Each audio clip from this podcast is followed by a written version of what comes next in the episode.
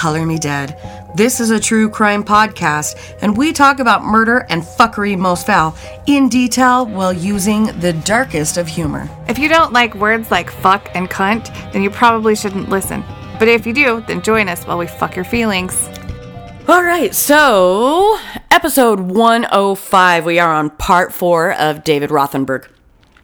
And if you guys are just tuning into this, stop what you're doing, go back and listen to the first parts. I hate it when people do that. Like, I, so I started listening to 105. Why? Why would you start four parts into a story? Let me tell you a secret. At the beginning, we put part one, part two, part three for your pleasure, for your, not pleasure, a different word, for your convenience, information. For your info, FYI. a word that you guys all knew that I was trying to say, but I couldn't figure it out. So start at part one. Just saying. Um, and so before we continue on with part four of The Boy That Fire Could Not Kill, you can find us social media on Twitter at Color Me Dead Pod. You can find us on Facebook, Color Me Dead Podcast. And if you feel like jumping into Thunderdome itself, we have the Color Me Dead Podcast group. Uh, you can find us on Instagram, Color Me Dead Podcast. And you can follow me at Color Me Dead Angel and Nikki At gory underscore Nikki. If you guys want to send us severed heads, A cook- finger. cookie butter, stickers, treats, poems, pig's hearts, A poem. You can send that to P.O. Box 1610, Vernal, Utah 84078. And if you have any questions, comment, or concerns, emotional outbursts, you can email me. Email me. How I say it? You know me? Jesus. Act. You can email us at colormedeadpodcast at gmail.com. Okay, thanks. Bye. Yes, that.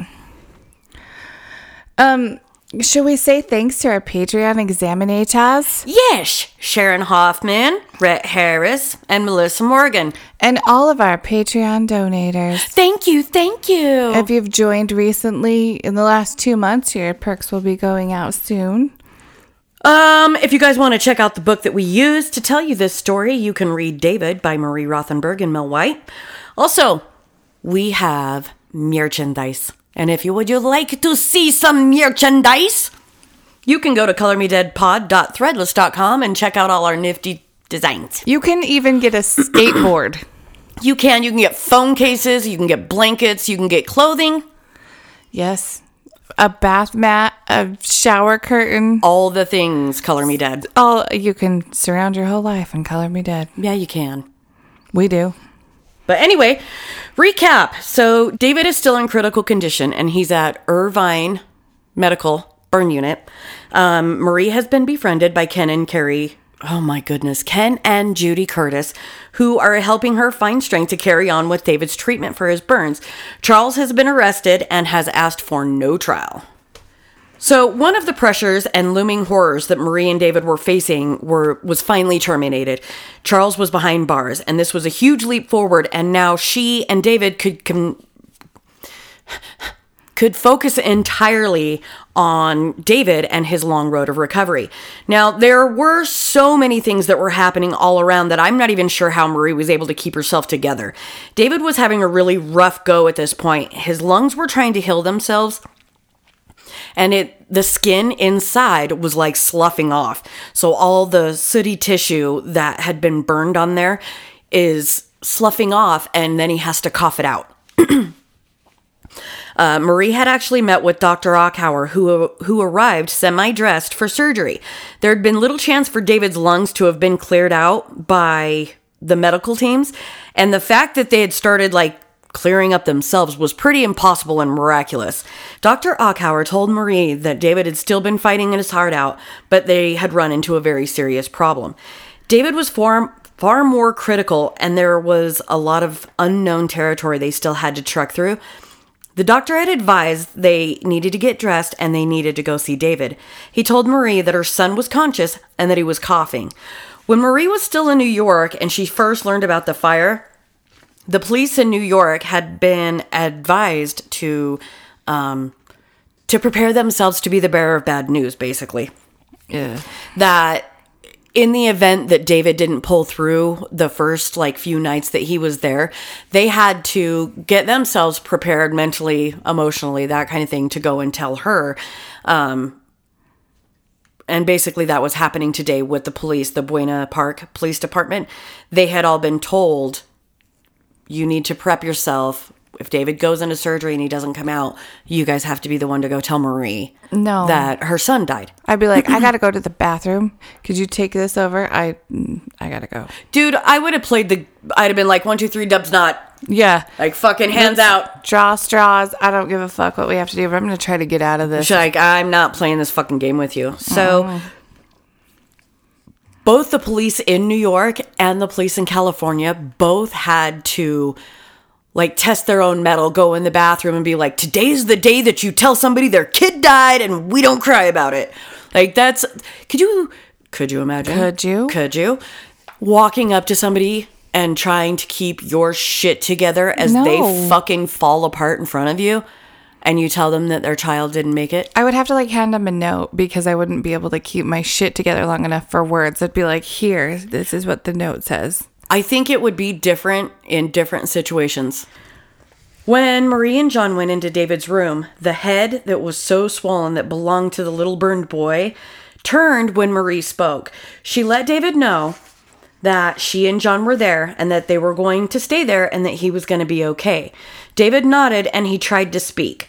But the only thing that really came out were like these strange guttural like you know gurgling noises and she had to st- you know he's he's got the he's got the desire and the will but he's still choking on like his own tissues that's trying to come up Didn't he have a breathing tube in Yep. too? Yeah Okay. so he was on the ventilator as well Marie told David that she knew he wanted to talk to her. She wanted him to talk too, but they both had to be patient. She told David it might be weeks or months before he was able to get sound out and that he needed to wait so that his lungs could heal. David nodded but tried to speak again, gurgling and growling only. There were still tubes down his throat, tissues being coughed up, and blood in his throat. There were tiny, painful gasps between his attempts, uh, his attempt at talking. Every time he tried to speak, it caused him to start coughing even more, and blood spat out of his mouth. Marie was desperate to touch him and let him know how much she was, how much he was loved, but any touch could cause his skin to break open and do more harm than good. I couldn't handle that. I would want to touch my baby. I'd be like, just I did want, I need to touch you. All Marie could do at this point was tell David that he was going to be okay and that she loved him over and over again. We have a surprise for you, David. Marie and John had brought a brand new portable tape player to play music for David because this was before we had our iPhones and mm-hmm. Bluetooth speakers. Mm-hmm. They placed a box of tapes containing David's favorite music on a shelf over his bed. John set up the tape player, placed batteries into the machine, and set up the speakers. The ICU was suddenly filled with joyous tunes, which are going to be in your head for the next three months. It's a world of laughter, a world of tears. It's a world of hopes and a world of fears. We stopped at the same time. I know. That's all I got. I, I I actually I started crying when I was reading this because um, I got kind of choked up when I was in Disneyland and I went on It's a Small Right. World because like, dude, it was like. It's like your childhood dream. Was the first time I'd ever been to Disneyland, dude. It was kind of like a momentous thing, and um, you know, not that, dude. It's a small small world ride is difficult, but anyway, I got But all at excited. the same time, it's like it is. It's, it's really such you're like, oh a happy God. feeling. Like I'm at the happiest place on earth. I this is amazing. so when I'm reading this and I'm like, oh man, and like the fact that he was so excited about music and that's what they decided to play for him. Yeah. It's a world of laughter, world of tears. Like you ain't fucking kidding. Anyway, Yeah. well, after after that, his or when they started playing it, his giant swollen head jerked towards the sound of the music that had started to play. Marie told everyone how Davy loved to dance, sing, and jump around to music. They were hoping that the sound of music would lift his spirits and bring up the morale in the room, since he couldn't speak. Um, but he could hear. Can you hear it, David? The tiny swaddled body began to move awkwardly to the sounds of the tape player. He spent hours tapping away to music in the Brooklyn apartment before his accident. So one of his absolute favorites was "It's a Small It's a World," small world. and uh, he he actually really enjoyed a lot of the Disney tunes that were made available, and that just happened to be his favorite, and he listened to it often. In fact, he had one of those. Do you remember? Back in the 80s, how we had the little Disney flip top record player where it came with Oh, a lid yeah. and then like you had a little pull out drawer on the bottom that held all your your little 45 records and you pop the top open. He had one of those and he bout wore the record out. He had played it so many times. So my brothers actually had one of those only they had the rocky um soundtrack on on record. And my brothers were really really little. This is like before i was even born okay so my mom who god bless her but she's got a really fucking hot temper. Anyway my brothers it was when they it was when they lived in tyler texas. Um my brothers are listening to this, you know, getting stronger, na na na na, mm-hmm. and they're running laps around the fucking house and they're like jumping in and out of the bathtub and like doing pull ups and shit.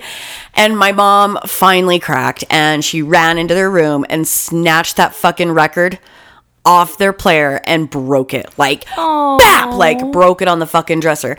Left my brothers in, sh- I like, cr- oh my God, and just like, buckle to their knees.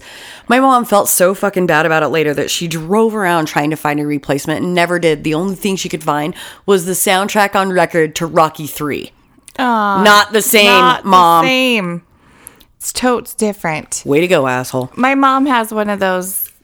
I don't know where she got it because she likes vintage shopping, Mm-hmm. but she has one of those, and my kids play with it, and I'm like, oh, it's so cute. Everybody had one. Like, there were certain things that you just had to have as a uh-huh. youngster, and those little record players were one of them. And if you mm-hmm. didn't have one, your parents didn't love you. Mm-hmm. Just saying. Just so, if you ever question if you were loved as a child, Mm-hmm. base it on the fact of if you had one of these record players. or certain toys. Yeah, If your parents loved you, there were certain things that you would have. we can make a list. Yep. I'm going to.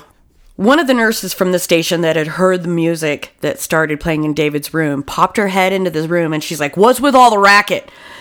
and she had given the room kind of a disapproving look.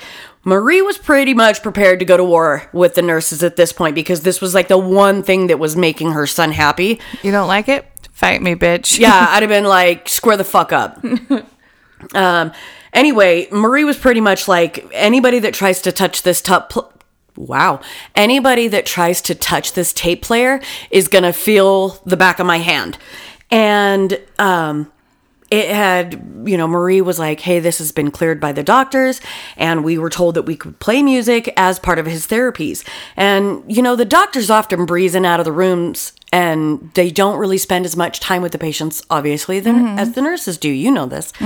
And so the, you know, the nurses that were making their rounds and everything, she didn't want to pick fights and be shitty with the women and men that were taking care of her son that you know basically ended up being like family to her in the end Yeah. but she was like we're listening to music and it's never coming off like get used to it well Learn how to tune it out or fuck off. I yeah don't care. like don't listen so and i mean these the nurses were david's real support system and they were the ones that you know did his wound care management kept his ivs in you know they were the ones that took him for his whirlpool bath and you know all of these things that are just you know you don't really realize how much nurses do until you're in the hospital and I had a nurse once. This doesn't have to do with anything that they do for us, but I dropped a sucker and you're all hemmed. I was all hemmed up in shit, so I couldn't move to pick it up by myself. She picks it up off the floor and put it on my nose. I'm like, what the fuck are you doing? I just looked at her like, are you fucking serious? She's like, what'd you do? And like popped it on my nose. I was like, I don't think I like you anymore. like bitch wash that off and put it back in my mouth fuck I was like, I dropped it and I couldn't reach it to pick it back up because I can't get out of my bed. Like at this particular juncture, I'd even be satisfied if you just licked it off and gave it back. Right? Like, why'd you gotta stick it to my nose? I know. I was like, that was so awkward. Like, I think she felt that it was awkward afterwards, but I was like, I don't like it. Just don't do that. Yeah, could you could you not maybe Yeah. Do that? That's that's great. Don't do that. No. So David couldn't talk, he couldn't laugh, he couldn't wink, you know, he couldn't use any of those little boyish charms mm-hmm. to con the nurses right now. And she was sitting there watching this tiny, weird little bundle of gauze that's like, he's kind of bouncing to the music and he's twisting and he's trying to dance. But, you know, I can only imagine what he looked like, you know. Mm-hmm. And all, uh, you know, all these tunes are just like bouncing off the halls and going up and down like kind of filling every room. And so the nurse just shrugged and she started singing with them, you know, and it's a small world after all. There is just one moon and one golden sun, and a smile means friendship to every dude. See, I get wapey just thinking about it. I would have been like twerking it out and doing shit, you know. Why not? I'll dance with you. I only twerk because my kids get mad at me and I think it's hilarious. I get mad at you. It's so worth every bit of everybody getting mad at me because I don't ever twerk like serious twerk. Like trying to be sexy. Nope. I only twerk to piss people off. It's because twerking's not sexy. It's not. nothing about that. That's why I get so irritated when I see it. I'm just like, God, stop. But it is a talent, I tell you. Trying to do some of the shit that those girls do is harder than it looks. I don't want to do that shit. It makes me laugh. yucky. So anyway, um, at one point in time, every nurse and doctor and the and like even the visitors that were in the ICU are singing along to the music, and it's filling all the halls. Everybody's sing, you know, singing "It's a Small World" after all. There was never a moment following that that music wasn't playing in David's room. It played 24 hours a day. And in many, whoops, it was the first time in many, many days that David had something to fill his mind. Stop and think about this. He can't close his eyes because they had to remove his eyelids, remember? He can't even blink. He's got no eyelids. He can't talk. He can't move. He can't walk. So you just have to sit there all day with your fucking eyes open. I'd go crazy. Uh huh. I would go bananas. Yeah, so when the music started playing, he was probably like, thank Jesus. A little break in what I'm assuming for me would be hell. Mm-hmm. Um, this was the only thing that Marie had to give him to help him with his struggles and kind of find a way to give him hope and cope with all of the shit that he was having to go through. Um, and I think this was kind of the only thing that made it all right in the Yeah. meantime. So Dr. Achauer had pulled Marie aside later that day and was basically telling him, like, no, everything is not all right. In fact, everything's getting worse. He told her, "We've run out of time. The medical team had had to start the grafting process where the skin had been burned away, but they couldn't start until David was stabilized and the body wouldn't start doing that without skin." It was the like worst case of damned if you do, damned if you don't. Oh, yeah, like the worst catch 22 yeah, fucking like ever. We need to do this so that this will be better, but we can't do that until this is better. So fuck. Mm-hmm. Fuck. Yuck. There were a lot of factors that contributed to the postponement of the grafting. Everything from David's lungs still sloughing skin to the ventilator, um, to the swelling from the fluids and the incisions to let the pressure out. The tubes draining, the stomach, the catheters taking the waste out and putting nutrients in. David's kidneys were constantly threatening to shut down. There simply wasn't enough fluid in the body to keep them working properly because, like, it just mm-hmm. sucks it out no matter how fast they pump it in. The delays had been delayed too long. The grafting couldn't wait any longer. The grafting had had to start today. And worse was the fact that they had 10% of healthy skin to work with from David's living tissues. Marie asked if the skin from others could be used. Was it possible? The doctors advised that only David's skin could be used, otherwise, his body would reject the skin. My dad actually asked them the same question when I was in there. Mine wasn't near as bad. I had plenty of I had plenty of healthy skin to graft from, but he Right. didn't want me to go through any more than I already did. So he's like, "Take my skin. Just take mine. You can have it." And they were like, "No, sorry, we can't." It's, it won't. No. Dr. Achauer explained that most burn victims still have large areas to harvest healthy skin from. This was not the case for David. The doctor's beeper went off, alerting him to surgery, yet he didn't rush away, not before giving Marie a look. Dr. Achauer had been trying to tell Marie in a short time that grafting could kill David. No grafting would kill David. Jeez. Let's let's make a good decision here. He had tried to warn her of the tricky nature of what was about to happen. Marie had resolved to let God take the wheel. Jesus take the wheel. What is that song? I don't know. That's literally the name of the song. Yeah. You know what I'm saying? She shrugged at the doctor and said, "Good luck." And with that, the doctor was gone. Marie had gone to John, trying to keep herself from crying, and asked what day it was. John told her it was Sunday. Marie then said she wanted to go to church, and this was the first time in decades she felt that she needed to go to a house of worship. John was confused by this request and asked Marie, Are you sure? David's going into surgery. Don't you want to be here? Marie knew that her choice to go to church might be an odd thing to him since he since she didn't regularly attend in the first place. Marie told John that there was nothing that they could do while Davy was in surgery, so they might as well wait in church. Marie and John had found Officer Terry Branham and asked for the location of a nearby church. Officer Branham was hesitant to let Marie go off campus away from David. The officer had been assigned to stay very close to Marie that day, and the surgical team had come to him and told him, You don't leave her side. No matter what, no matter where you go, you have to be with her.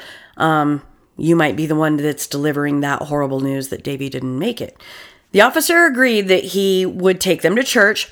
There was a church right around the corner, just a few blocks from the medical center, and that he would bring a squad car to take them and then have a squad car follow. The officer also advised that they were going to have to make a statement to the press soon, and every day the press would gather around the hospital, they lingered in the lobbies, and they were all trying to catch a glimpse of Marie or the child that had made the front page, front page news. Officer Branham told Marie that she didn't have to talk to the press that day, but she was going to have to make a statement and a make an like make an appearance soon. They had questions and they wanted to speak directly to her. They didn't want to talk to the officers, and the press wanted to get um they they basically wanted to get like Marie's perspective of everything of everything. Ha! Of everything. Of everything. So not only did they want to know about Davy, but they had questions about Charles as well. Marie had no way to answer all of the questions that the people had. She didn't even know the answers herself for a lot of the questions she knew they would ask. People wanted to know whether or not David was going to live or die, and she had no answer to that. They wanted to know what he was going to look like in the future. How the how the hell would she know? You know, her kid doesn't have eyelids. He doesn't have a nose, lips. She has zero idea of what's going to become of his face. Um, you know, she didn't even know if she was going to be able to support herself and him. And what about when David got older? Was he going to be able to live on his own? Nobody knew. Yeah. Uh, you know, was he going to ever did, was he ever going to marry? Was somebody ever going to love him? Was he ever going to have children? I mean, these are all things that or was he going to be somebody that stays at her house like she's going to have endless caregiving to him? Right.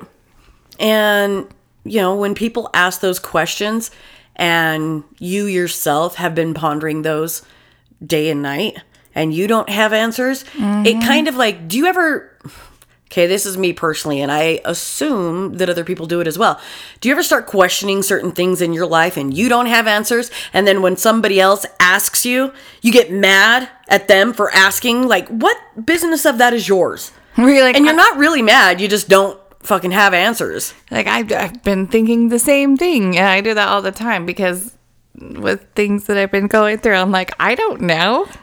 The fuck do I know? Yeah, I don't know the answer to this. Why? Why are you asking me? Hey, shit, man. When I find out, I'll let you know, and then we can both fucking find out together. It'll be awesome. Mm-hmm. Officer Branham had pushed his way past the reporters, and he was telling all of them that they would talk to him later as he was escorting Marie and John out of the building. They got into a waiting police cruiser that would take them to the church. But that didn't stop the reporters from giving chase, and it was basically carloads of reporters followed him to this Catholic church.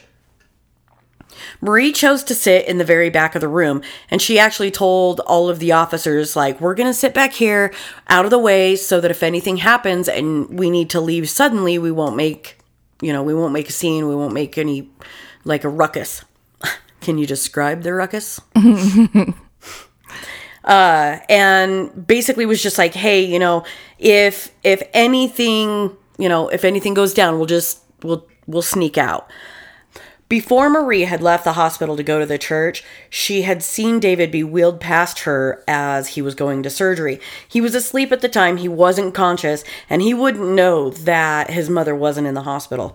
Now, she entered that church with one thought on her mind that day, and it was whether or not she'd see her son alive again. They had warned her that a lot of these surgeries were going to be incredibly tricky, and any surgery could be life threatening to him Of at this course, point. yeah. Uh, the congregation that day came together to pray, and the whole room completed the kiss of peace and the Lamb of God. And Marie didn't. She was going to church because she had found this like newfound comfort in prayer, thanks to Ken and Judy Curtis. But she didn't really relate to any of the words that were happening in Mass that day. The sacrament made no difference to her. The words were basically just like background noise. All she could hear was like what the doctors had been telling her echoing through her brain. Dr. Achauer told her that they would have to get the hardened layers of dead skin that had burned on the outside off of David for the graft to hold. They had to get down to the burned layers under the fat where the blood was still flowing. They had two ways that they could do this procedure. They could shave away at the layers until they hit the bloody tissues, and this was a very tricky procedure because, you know, too much bleeding the graft won't take. And the other option, and maybe the wisest way to go, was to put David under, remove everything down to the muscle. This would take all of the damaged tissue, and it would be quicker, easier, and hopefully less bleeding. I know. Dr. Achauer had explained how the graft would be done. Marie had been shown the tool that would be rolled over the live tissue to peel a layer of the skin only one one hundredth thick to cover the damaged area. She was also shown the other tool that placed tiny holes into the skin to create mesh out of the skin, helping it stretch three times its size to cover more area. Now, when you're nine years old and burned, don't show. They showed me the same stuff. I was like, why would you do that? Can't we just leave this a mystery and I don't know what happened? You just made it worse. Don't do that. Also, if you've seen Red Sparrow, they use that thingy, the skin scraper. Mm-hmm. I almost threw up. When I was watching, I was like, no, no, no, no. Because they used it as a torture device, which it is. As the priest continued with his sacrament, Marie wondered if David was getting the skin placed on his body. Had they already cut away the black and burned skin? The choir had begun to sing while Marie drifted away deeper into the recess of her mind. Tiny blood vessels would circulate life into the new grafts. David's system would sense the skin and help it to grow. The skin would gradually creep across and grow together. This was the only chance for David to have a life after death, so to speak. Marie accepted the sacrament, quote, for new life, the priest told her. Marie had trouble keeping tears from her eyes, and she nodded and repeated, for new life. That was my quote. That was the pause. Mm. Just so you know. Oh, okay. Okay. The prayers ended and the priest blessed the crowd, telling them to go in peace. There was no news from the hospital. Officer Branham took Marie and John back to the medical center. The ride had been quiet until John decided to speak. He was hes- hesitant to bring up the topic of him returning to New York. It was a delicate subject, as you can imagine, because she's, you know, you know.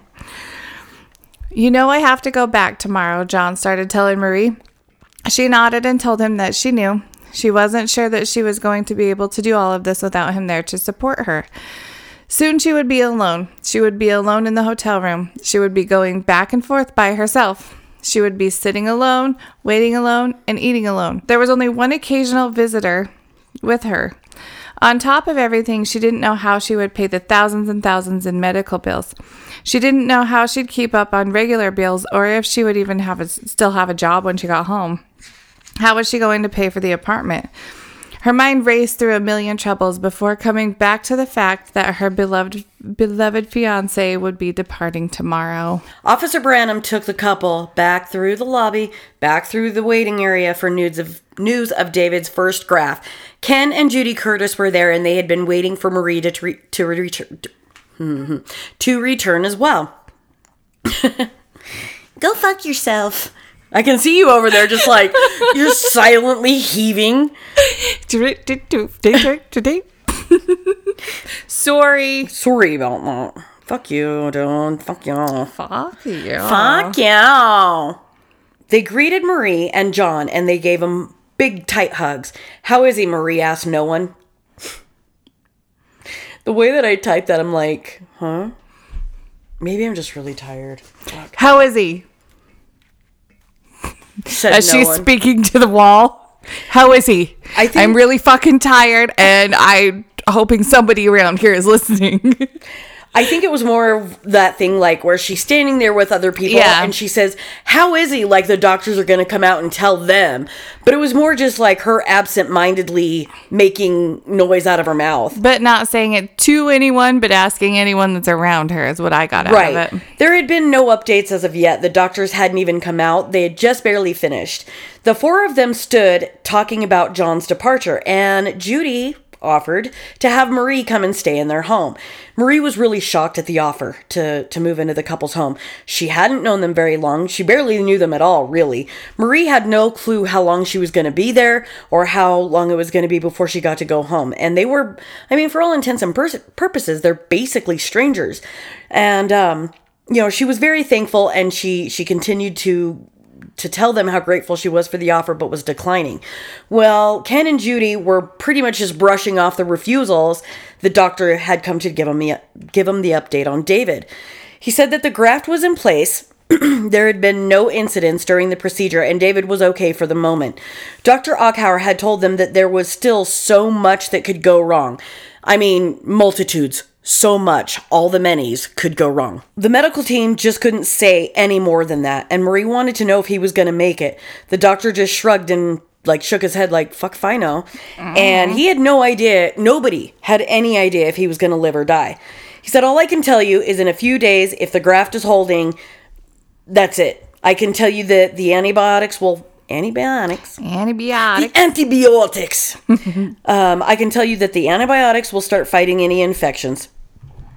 I can tell you that the swelling is going to go down, and I can tell you right now that the lungs are healing themselves. We have a catheter in to monitor his heart and another one in his lungs, and now we wait. Ken and Judy waited for the doctor to leave before offering their hands in prayer, and John and Marie had, had accepted. Judy began to pray, and Marie said that she was one of those women that when she prayed, she prayed hard and she prayed earnestly. She had a way about her that was, you know, she meant everything that she said, and she said it with such honesty and such passion that it struck Marie. You know, this whole prayer thing was very new to her, but it made her feel better. Probably, she probably is the kind that uses all the words that get you right in the feels too. Where Right. you're like, oh my God. Where you're like, that burning in your bosom that you cannot deny. You're like, yes, I feel it. I feel that. Yeah, that's called exam. Yeah, it's called anxiety. that's not God. That's your heart. Oh, I thought it was heartburn. uh, That was a dickhead thing to say. God, It was. We're dickheads. I am a dickhead. You're Yes. welcome. And if you don't like me, you can join the legions on following me on Facebook. Start a hate page. I don't care. I don't give a fuck. Um, Judy prayed and she prayed honestly and she pray she prayed earnestly and she meant everything that she said. She was one of those prayers that she uses all the buzzwords to make you feel the power of Christ compel you. May the power of Christ compel you. You're healed. You're healed. you can see now. I wasn't blind. Okay. Excuse me, sir. Kai. I wasn't blind. I came for you about my erectile dysfunction. You're healed. It struck Marie as odd that someone who barely knew her and her son would feel so deeply for them. When they had completed their prayers, Judy again brought up the offer for Marie to come and stay at the, the Curtis home. Marie continued to decline their graciousness, and I could see how that would be really weird, honestly. You've been in California, you've been in Southern California for all of like a week, right? Everything in your life is literally topsy turvy. Nothing fucking makes sense anymore. But, you know, she's gone from you know, single working mother in New York to now she's cooped up in the burn unit with her toasted son. Uh, they finally have her husband, ex husband, behind bars. You've got this couple of people that showed up out of nowhere, like, we prayed our way into your lives. It sounds weird. And they're like, come live with us, Marie. Rent free, bill free, as long as you need. Come live with us. And I, so uh, What part of my skin will you be wearing? Right? Did you want to harvest my organs in or out of your spare room? Do you have the jars ready? Right. Go for all of my parts to be in? Well, and it's it's just one of those things where you know it. I could see where she's like, you know, this is weird, and I'm like, yeah, you know, I, I get it. This is a little fucking weird.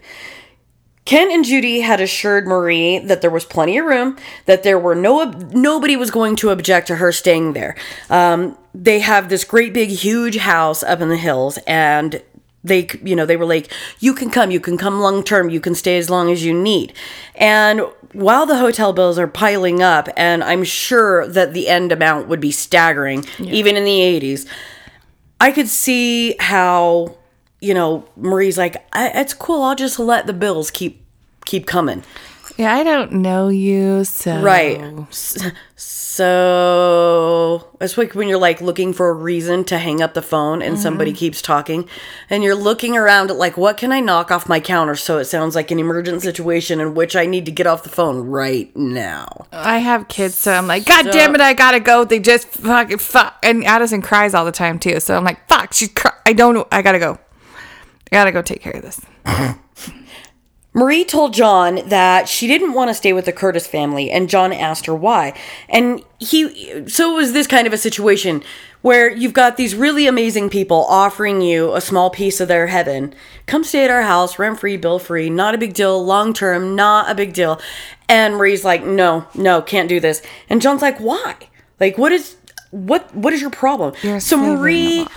Finally like buckles and all of the fears that she was feeling come just spilling out of her mouth. She's like, "Okay, what if they're part of what if they're part of a cult, you know, cuz like Jim and she she legitimately brought up Jim Jones. She's like, "We are in California and what about the Manson family and they seem like nice people until they want to like cut out your tongue."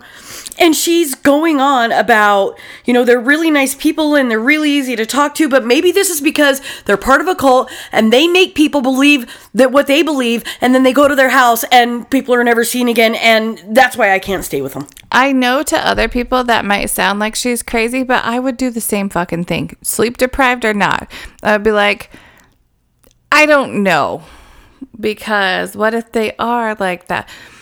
Have you ever seen The Following with Kevin Bacon in it? It's, it was a TV show. I think it was on Netflix.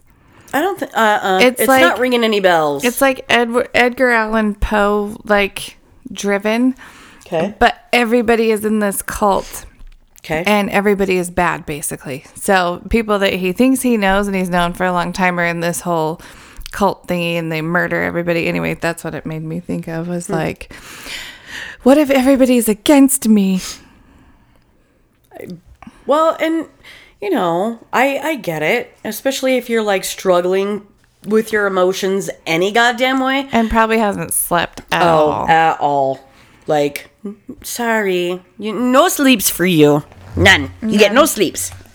You don't get any of them. None. John, like most normal people, was absolutely shocked with her sudden rants of cults or flavor aid. I am clearly not a normal person because I'm like, I get it. Like, I see where you're Right. coming from. She then went into a whole new rant of fears. What if they knew Charles? What if they were somehow connected to the man that was responsible for all of this? What if they had meant to get closer to her so they could finish what Charles started? Which that's what made me think of the following because basically what it is. Well, what I saw of it, I didn't see it all because I got scared because I'm chicken shit. And this was you. like a long time ago. This was years ago when everything still scared me. John was convinced that his sweetheart needed to get out of that hospital. She was starting to crack. John and Marie went for a walk in the Southern California sun. This could take months upon months, and there was no telling how deep the bills were going to get. Marie was going to need people. She was going to need the supportive type like Ken and Judy. There was no telling what the insurance was going to pay, and the daily cost for Davy was over $3,000. Then that was just to keep him alive. Um, like nowadays, it's we can rack up 20,000 in a day at the ER, but I'm sure his ER bills were fucking insane because he had ER and ICU. Trauma. Yeah. So his ER, oh my God. So many. So many All the monies. monies. All the monies, You could dude. probably buy a pretty nice house with what his bills were at this time. Not even what they ended up being. John laughed. How many murderers do you know that go around praying for people? Besides, how do they know you aren't the murderer? Well- and there probably are a lot of murderers that pray with people, and I don't know. We don't know.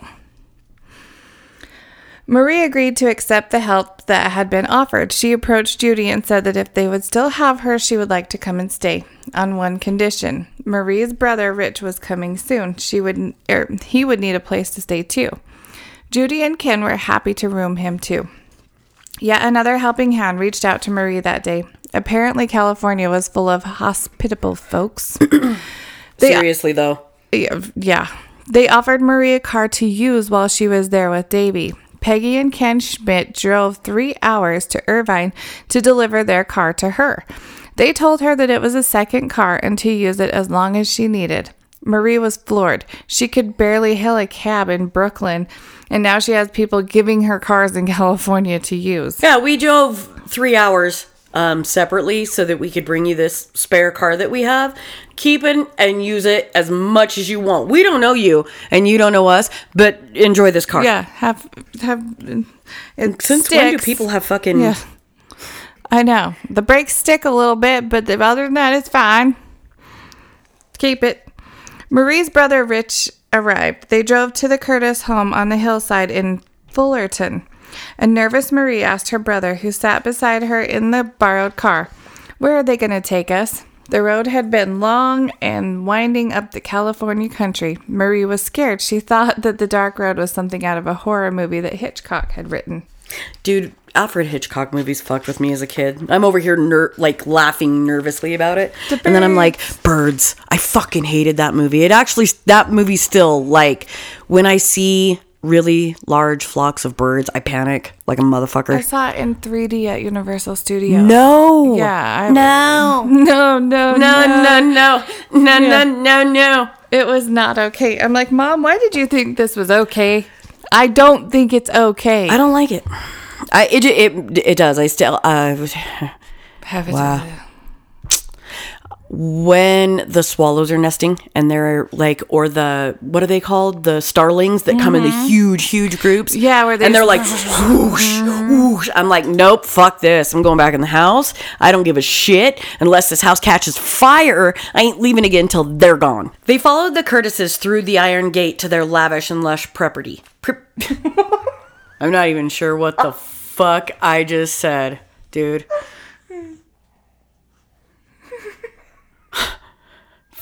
Fuck off. All right. They followed the Curtises through an iron gate to their lavish and lush property. I can't stay here, Rich. This is way too fancy for me. This is what she's thinking as she's looking at their home. Mm-hmm. Well, her brother, you know, he's sitting there smiling and he assures her that everything is going to be o- everything's going to be fine, everything's going to be okay. And at the end of the day, she could always move back out and go back to the hotel, you know. You can go back to the Roach Motel. You can go back to the no-tell motel. Everything will be fine. So they had what she was used to seeing. Remember when we talked about Carroll Gardens in Brooklyn and their small apartment on the fifth floor? They had, the Curtises had this great big Spanish style home, and it was full of like finer oil paintings and rugs. They had, um, like oak and cherry furniture and they had like silk drapes and things that when you walk it's you know when you walk into that one friend's house and they have white carpet and you see it as you come in and you're like oh you're all like that y'all are those people like your mom's house Uh huh. yeah I'm surprised she doesn't have white carpet. Ugh. But her floor, you can't. She has travertine. That the tile that's in the kitchen is mm-hmm. travertine. So if you spill anything with any kind of acid in it, it eats it up. I'm like, why would you put that on the floor? I'm like concrete floors. Let's put a drain in the middle and we'll just fucking pressure wash mm-hmm. that shit out. Dude, that's why I want to put epoxy floors down in my house. Uh-huh. Like, fuck this, squeegee it. Mm-hmm. With the drain in the middle. I don't give a Right? shit. Hell yeah. Okay. Uh they had so on their property they also had a swimming pool, they had basketball court, um and when she walked into their house, their home had a lot of like brand new electronics or what would be considered A TV with a remote in the 80s. right? They had VCRs. Yes, they new did. ones. Uh, but anyway, when you walk into somebody's home and you you see that they have like a nice big TV that came in its own entertainment center, you know what I mean? Those, those I want one of those again. Yeah. But anyway, They probably had those big stereos. You know which ones I'm talking Fuck yeah. about? Like the all the different ones and they're like as tall as you are and Mm-hmm. the speakers are as tall as you are. where it's got like the flip top lid full of shit. Yep. You need four adult men to move it when you mm-hmm. Need to vacuum behind it? Yeah, right. Marie was sharing a two bedroom mother in law apartment with Ken's mom. Rich was going to be staying downstairs. Marie ended up in this.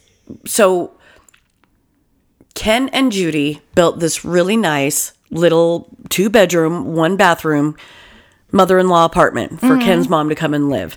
And the mother in law, who has never met her, grandma, is like, come, come share this space with me. Yes, that's not violating whatsoever. We're going to share a bathroom, okay? Okay. So she goes and she she gets settled in into the upper level of this home where this mother-in-law apartment is and her brother's sleeping downstairs. And in the beginning, she really didn't want to be that far away from her brother. Right. And Judy had come to her and been like, "Listen, you have been through a lot. You are dealing with a lot. What you need is some quiet and some privacy if you get upset, you can always come downstairs to him. But why don't you chill the fuck out?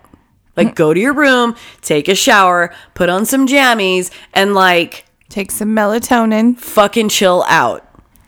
Huff some glue. I don't know what you you, need. whatever you need to do. Um, so she did. She went in there and she actually ended her night with a prayer, and um, she was asking for her safety as well as her son's, which I think is really funny. She's up there like, "Dear blonde hair, blue eyed, diaper wearing baby Jesus, so omnipotent, please don't let the Curtis family put me in a dried up water well and force me to put lotion on my skin." Amen. Hey, man.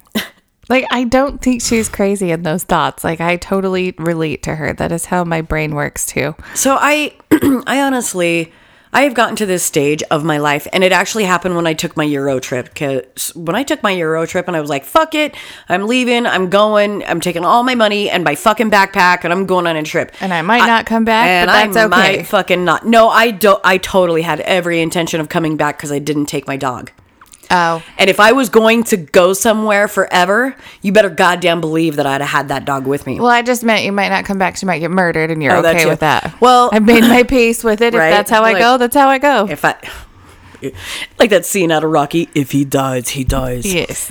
The next morning, the Curtis family gets up and it's uh, Ken and Judy, and they have two kids, a boy and a girl. And then uh, Marie and Rich come down and they join them, and they they start talking about what happened with Ken and his burns.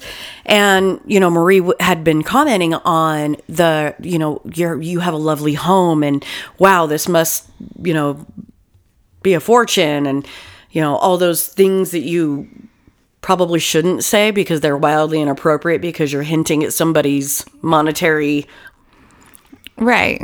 substance substance mm. fucking I'm not an addict. anyway, so they're sitting around and they're all talking about, you know, the house and everything in it. And Ken and Judy look at her and she's like, you know, a few months ago, we almost lost this house. And so, of course, Marie, looking around at this beautiful home way up in the hills, full of things, um, she's wanting to know. She's like, What do you mean you almost lost your house? Well, they start talking about how Ken got burned. And when he was burned, there, so he works as an independent contractor. And when he was out recovering from his burns, if you're not out working, there's no income coming in. Mm-hmm. And so they were falling behind on their bills. They almost lost their house. Their cars were up, like they were almost up for repossession. Luckily, they knew enough people to help them out. Their church put together a jogathon where they would they went out. Do you remember? Did you ever do those in school where you did like the the walkathons and mm-hmm. you'd go get sponsors and they'd Yeah. be like, I'll give you 25 cents for every lap or I'll give you a dollar for every lap. So they basically organized a jogathon and they all went out and got sponsors and then the whole church did these laps or whatever and they ended up raising $15,000 to help them. And as soon as Ken could get back to work, they had pretty much put out the oh god, get get all up in that microphone. anyway, um as soon as Ken could work again, they pretty much sent out the SOS to all of their clients and then their clients put it out to their friends and family basically stating that like he's been cleared to work and he wants to work, he needs the work. Who's got work? you don't have work, make work for this guy. He needs the work, okay? Well, it's seriously when when somebody has just suffered massive third degree burns and they're on the mend and they're like, "Okay, I'm ready to go back to work." That's pretty awesome, you know? Cuz some people get hurt and they're like, "I'm just going to sit in my chair and die." Yeah. I know a lot of people like that. I feel like that a lot of times.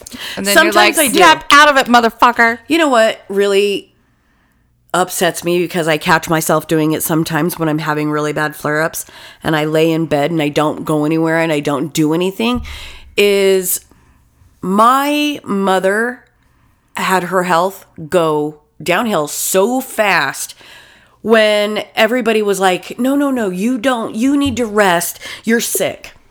And people kept telling her, like the doctors, my father, like everybody was like, no, no, no, it's okay because you're sick. You don't need to get up and do this because you're sick. You don't have to go downstairs and do that because you're sick. And I think that she let that like soak into her soul. Like if you pretty soon, like especially when my mom started to regress mentally, she would be like, "You can't make me. I'm sick." I'm like, there is nothing fucking wrong with you right here, right now. You're fully capable of doing all of these things. Yeah, there's some well, with me, there's sometimes that I am, I like, I physically can't do things. No, I understand. And then you get so used to it that you're like, you get lazy. But then when you pull out of it, you have to like push yourself and make yourself Yeah. do it. And it's the shittiest, hardest thing ever is having to pull out of it every two months. Right, Like no, pulling out get of it. it is so hard. Like I am God. sore from mowing the lawn. Everything in my body is sore because I mowed the fucking lawn. Yeah, but I feel like some people get diagnosed with illness or some people have really bad accidents. And while they're in a, in the middle of a flare up of some sort of chronic illness or they're recovering from an injury and people go and do and be and see for them and then when they can they don't because they mm-hmm. haven't and they've allowed that like and it's hard to mentally pull out of it oh, too. Oh, yeah. Like it's it's hard. I know. So when they were talking about how Ken got burned, because they had basically said, you know, oh, he was using chemicals and, you know, the chemical caught fire, caught him on fire. Marie had like the basic synopsis of how Ken had been burned, but Rich didn't know. Yeah. And they're all standing around and he, you know, he had showed his scars and everything else. And so Rich was like, How exactly did you get burned? He was like, What exactly happened to you? Ken said, We were putting a coating on a bowling alley with a liquid that strengthens and beautifies the wood and it keeps it keeps it from getting damaged by the bowling balls.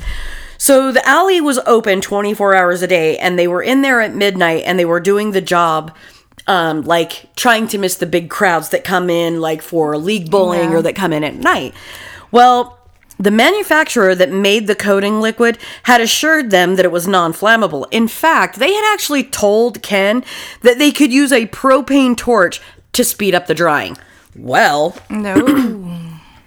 after they had laid down this finish onto the floor, a worker was drying the area at one end of the alley, and Ken was on the other end, like continuing to coat. And suddenly, the fumes ignited, the entire area burst into flames, and it was basically like a wall of fire rolled down the alley and ate him up and set him on fire. So at that particular juncture, he like Ken caught flame and he was running through the lobby like his co- clothes were burning off of him. And that's when the woman that helped him tackled him down. He's like trying to rip burning clothing off of his body. And let's face facts, dude. It's the 80s. You know that shit was not a natural fiber. Mm-hmm. It was probably a nylon poly blend That's what mine was. that just sticks to your skin like napalm. Yep, that's exactly, what That's exactly, exactly, what what, it was. fucking does. yeah, because mine stuck. Mine was stuck to my skin. Ugh, God, that's a horrifying fucking thought. And then, so the woman tackles him, and she had thrown something over the top of him and like snuffed out the flames.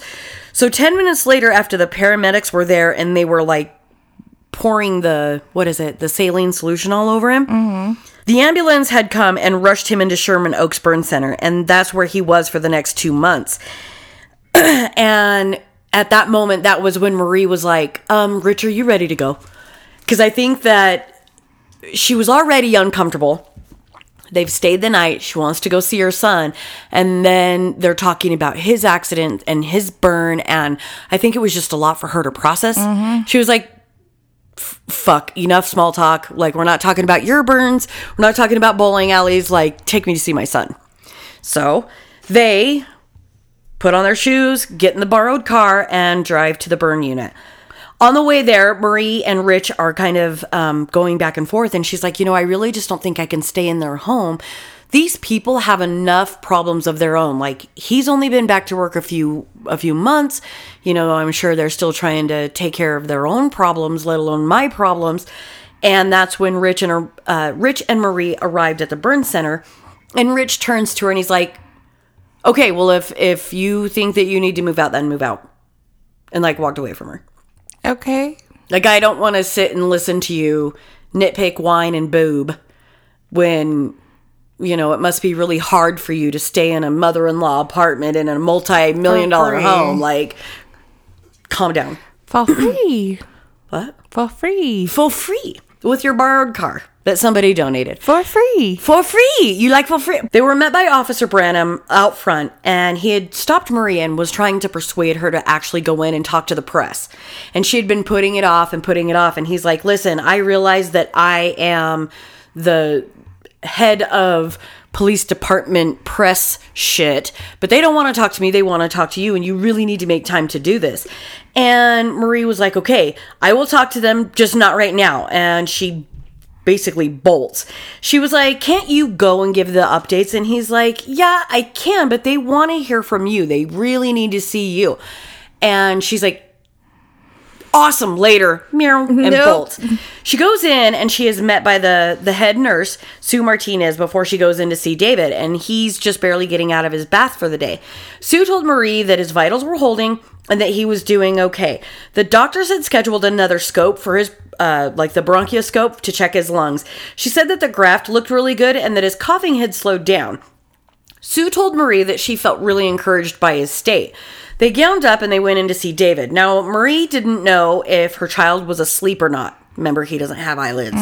So when he's asleep, you don't know until he doesn't respond. Ah, yeah, dude. So let that fucking. I wonder what they did for his eyeballs. Did they have to just keep dripping? uh-huh. You basically what they would have to do for his eyes is he, he uh, every now and again his eyes would have to be shielded with probably like um, I envision the old lady blue blockers to keep like any light you, because if you okay um you know what a flash burn is right okay fuck Those fucking hurt. I got mine welding ones. Uh, you can get those from those just regular lights. You- Like you don't even have to get them from like arc welding and shit. Um, so anyway, they would have to cover his eyes and and keep them under like a protective visor to keep him from getting flash burns. But then every day, all day, it was either re-wetting solution in his eyes or have you ever seen like the um they actually make it's like Vaseline for your eyes Oh, to help it just made my eyes water. Oh, I love that shit. It feels so good. When I, so if I wear my contacts too many days in a row without like pulling them out and letting my eyes breathe, they'll get really really dry and irritated and it can actually like rough up the surface of my eye. Well, I have this shit it's like neosporin for my eye. And you just squeeze a big glob in there and close your eye and rub your finger around and it you, can't see for fuck all. You got you got to go to bed and close your eyes after that, but when you wake up it's amazing it sounds horrifying. Feels really good. So she had no idea if her son was actually sleeping, and she bent over and asked David if he were awake and said hello. David responded by making those same gurgling growling, you know, noises that he had made before, and she had to remind him again to try not to speak, but that he could like nod or move his arms to let her know that he was paying attention, he was awake he had grown really impatient at this point because it's it hurts and it's still causing damage for him to try and speak but could you could you imagine could you if you had been sitting there and all these people are talking around you and you're 6 years old and you can't talk Or do anything. or even tell him that you need to. Well, he doesn't need to, but even tell him, like, I itch right here. Can you fucking, can you lend me a hand? Could you scratch it? Even though you're not supposed to touch him. But you know what I mean? Like, nothing you get nothing can we change the music? I don't like this shit. Can Yeah. we do something like, can you read me a book? I don't like Daddy. Yankee. I wanted Pitbull. But yeah, I mean, she, so she's constantly having to remind David that he can't try and speak just yet, and he's like, ugh. Marie had put on some music um, for David, and when the lyrics started playing, she realized that it was a bunch of little kids singing about Jesus. And she looked at the cassettes and realized that Ken and Judy had gotten a bunch of cassette tapes and brought in for David. And I thought that was really sweet that they had brought in like some devotionals, like different music for him to have, so that he wasn't listening to the same, you know, 10 tapes over and over and over again. David seemed content and soothed by the music that the Curtis family provided, and Marie was glad. She turned to David and saw that he was lying exposed on the bed. His body had been coated in Silvadene, except for the grafted areas, and Marie was shocked to see that the areas had turned completely black. Marie got closer to take a better look, and sure enough, his arm and leg were black. She panicked as she thought gangrene had taken over the grafted areas. Marie then shouted to the nursing team that David had turned black. They needed to do something right away. His limbs appeared to be falling off. Dee Fraser, one of David's regular nurses, ran to Marie, asking her what was wrong. Marie voiced her concerns, pointing to her son lying in the open bed. Marie was sure they'd have to come ampu- amputate. Marie wanted to know why she was told the grafting went well when David was turning black. Nurse Fraser was trying to desperately hold back her laughter. Marie, that's cadaver skin. When an area of the body has been debrided, the doctors will cover the area with cadaver skin to protect it. A cadaver? Like a dead person's skin? Marie asked her. Yes, Marie, that's right. The doctors are preparing him for another graft. So they cut away the defiled dead skin and protected it with a cadaver skin held with staples until the graft. So it couldn't be attacked by infection or organisms in the air. Eh. I don't like it. I was thinking when I first started that that was the part where they took the skin off of because on mine it was like a plastic coating, like like they put Elmer's glue over it, but stronger.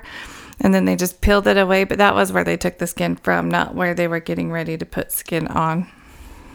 Marie made sure to turn away from Davy so that he wouldn't hear. She asked the nurse, So why is it all black? the nurse started laughing because she couldn't help it. And she said, Because the donor was black, Marie. Well, it would, it would make sense, you know, if somebody's like, why is he turning black? You're like, because a black man put skin on him. Uh, yeah. Say thank you. I'd be like, oh, I get it. Marie had to take a second to look at her son lying in that bed, wrapped in someone else's skin. In that moment, she didn't know if it were a black man, woman, or child, and all she knew was that someone's loved one had to die to donate that skin. She realized that someone had lost their son or daughter to save her son. The lyrics from Jesus Loves the Little Children was filling David's room at the moment. Red, yellow, black, or white, they're all precious in his sight. Truer words have never been spoken. Marie stayed with the Curtis family the entire time David was in the UCI burn unit. Judy and Ken never asked for or expected any money from Marie. So every morning when she would get up, there was always hot tea, fresh fruit, a variety of, of cereals and morning breads, always set out for Marie to choose from when she got up. Um, she had tried to give money to the Curtis family many, many times, dozens of times, and they would always tell her that they couldn't take money from her. She would insist after these really lengthy debates with Judy and be like, okay, listen, please just take a $100 from me, uh, $100 a week. You know, I'm still saving all sorts of money by not being in the hotel or not eating out for all of these meals. For real. And so Judy finally, you know, she finally relents and she's like, okay, I'll take the money on one condition that we put it in this little jar in the pantry and then in the food pantry. And then if we need it, then we'll use it. And so Marie had like hyperextended her elbow, patting herself on the back by winning this tiny little battle. And she leaves. She comes back later that night, and Judy had, in fact, taken all the money, but she had gone out and bought Marie California appropriate clothes. Now, mind you, this is still like early spring, late winter in New York, where it would be cold, gray, slushy, and shitty. And in Southern California, tis not the same. And so when she arrived to Southern California, it was like all the shit she had in New York. So obviously, the attire Yeah, she didn't pack her shorts and tanks. no. So, uh, so she had actually gone out and purchased like new pajamas, clothes, and other things that Marie didn't have while she was there. And Judy had put out the purchases onto Marie's bed for her so that she, like, it was all set up kind of as a nice little surprise when she got there. Yeah. And Marie opens the door and she's like, what? Aw, because like you you can't get mad at new jammies. Hell like talk no. talk about a good friend to have. It's kind of like how I'm lucky to have you. Because when you came to see me in rehab, you're like, here's some socks, here's some shampoo and conditioner, here's some jammies, here's the deodorant your drunk ass forgot to pack. Fuck. That was funny. When um when I heard that you forgot all those things, I'm like, I'm on it. I- Amazon that shit, and then I'll bring the rest later. Dude, it was seriously one of those things where like five hours later when I'm standing there in my panties and I realize I don't have any fucking pajamas and I've got 36 pair of underwear and two pair of socks, I was like, drunk people should not pack their own fucking bags. Like who the fuck put me in charge of packing my shit? I came to help you pack, but by the time I got there, you were already packed and ready to roll. So I was like, oh, I probably should have waited just a little bit longer so that you could have like double checked my bags like you do a child. yeah. 'Cause- I, well, because I had to go drop my kids off, and that's why I wasn't there sooner. Because I was dropping them off to their grandpa. Because I was headed that way to help you pack. I was like, let's make sure we get all the things. I did not take all the things. Nope. Apparently, I thought I was going to the Hilton for three days. Where they provide shampoo and conditioner. If you've forgotten something, you can call the front desk. Right. Well, and they probably would have happily provided those things to me had I asked. For but at the time, I was $3,000. at the time I was withdrawing rather rapidly, and it was not the best day. Like the things I didn't give a fuck about: Deodorant. deodorant, pajamas. Fuck. All right.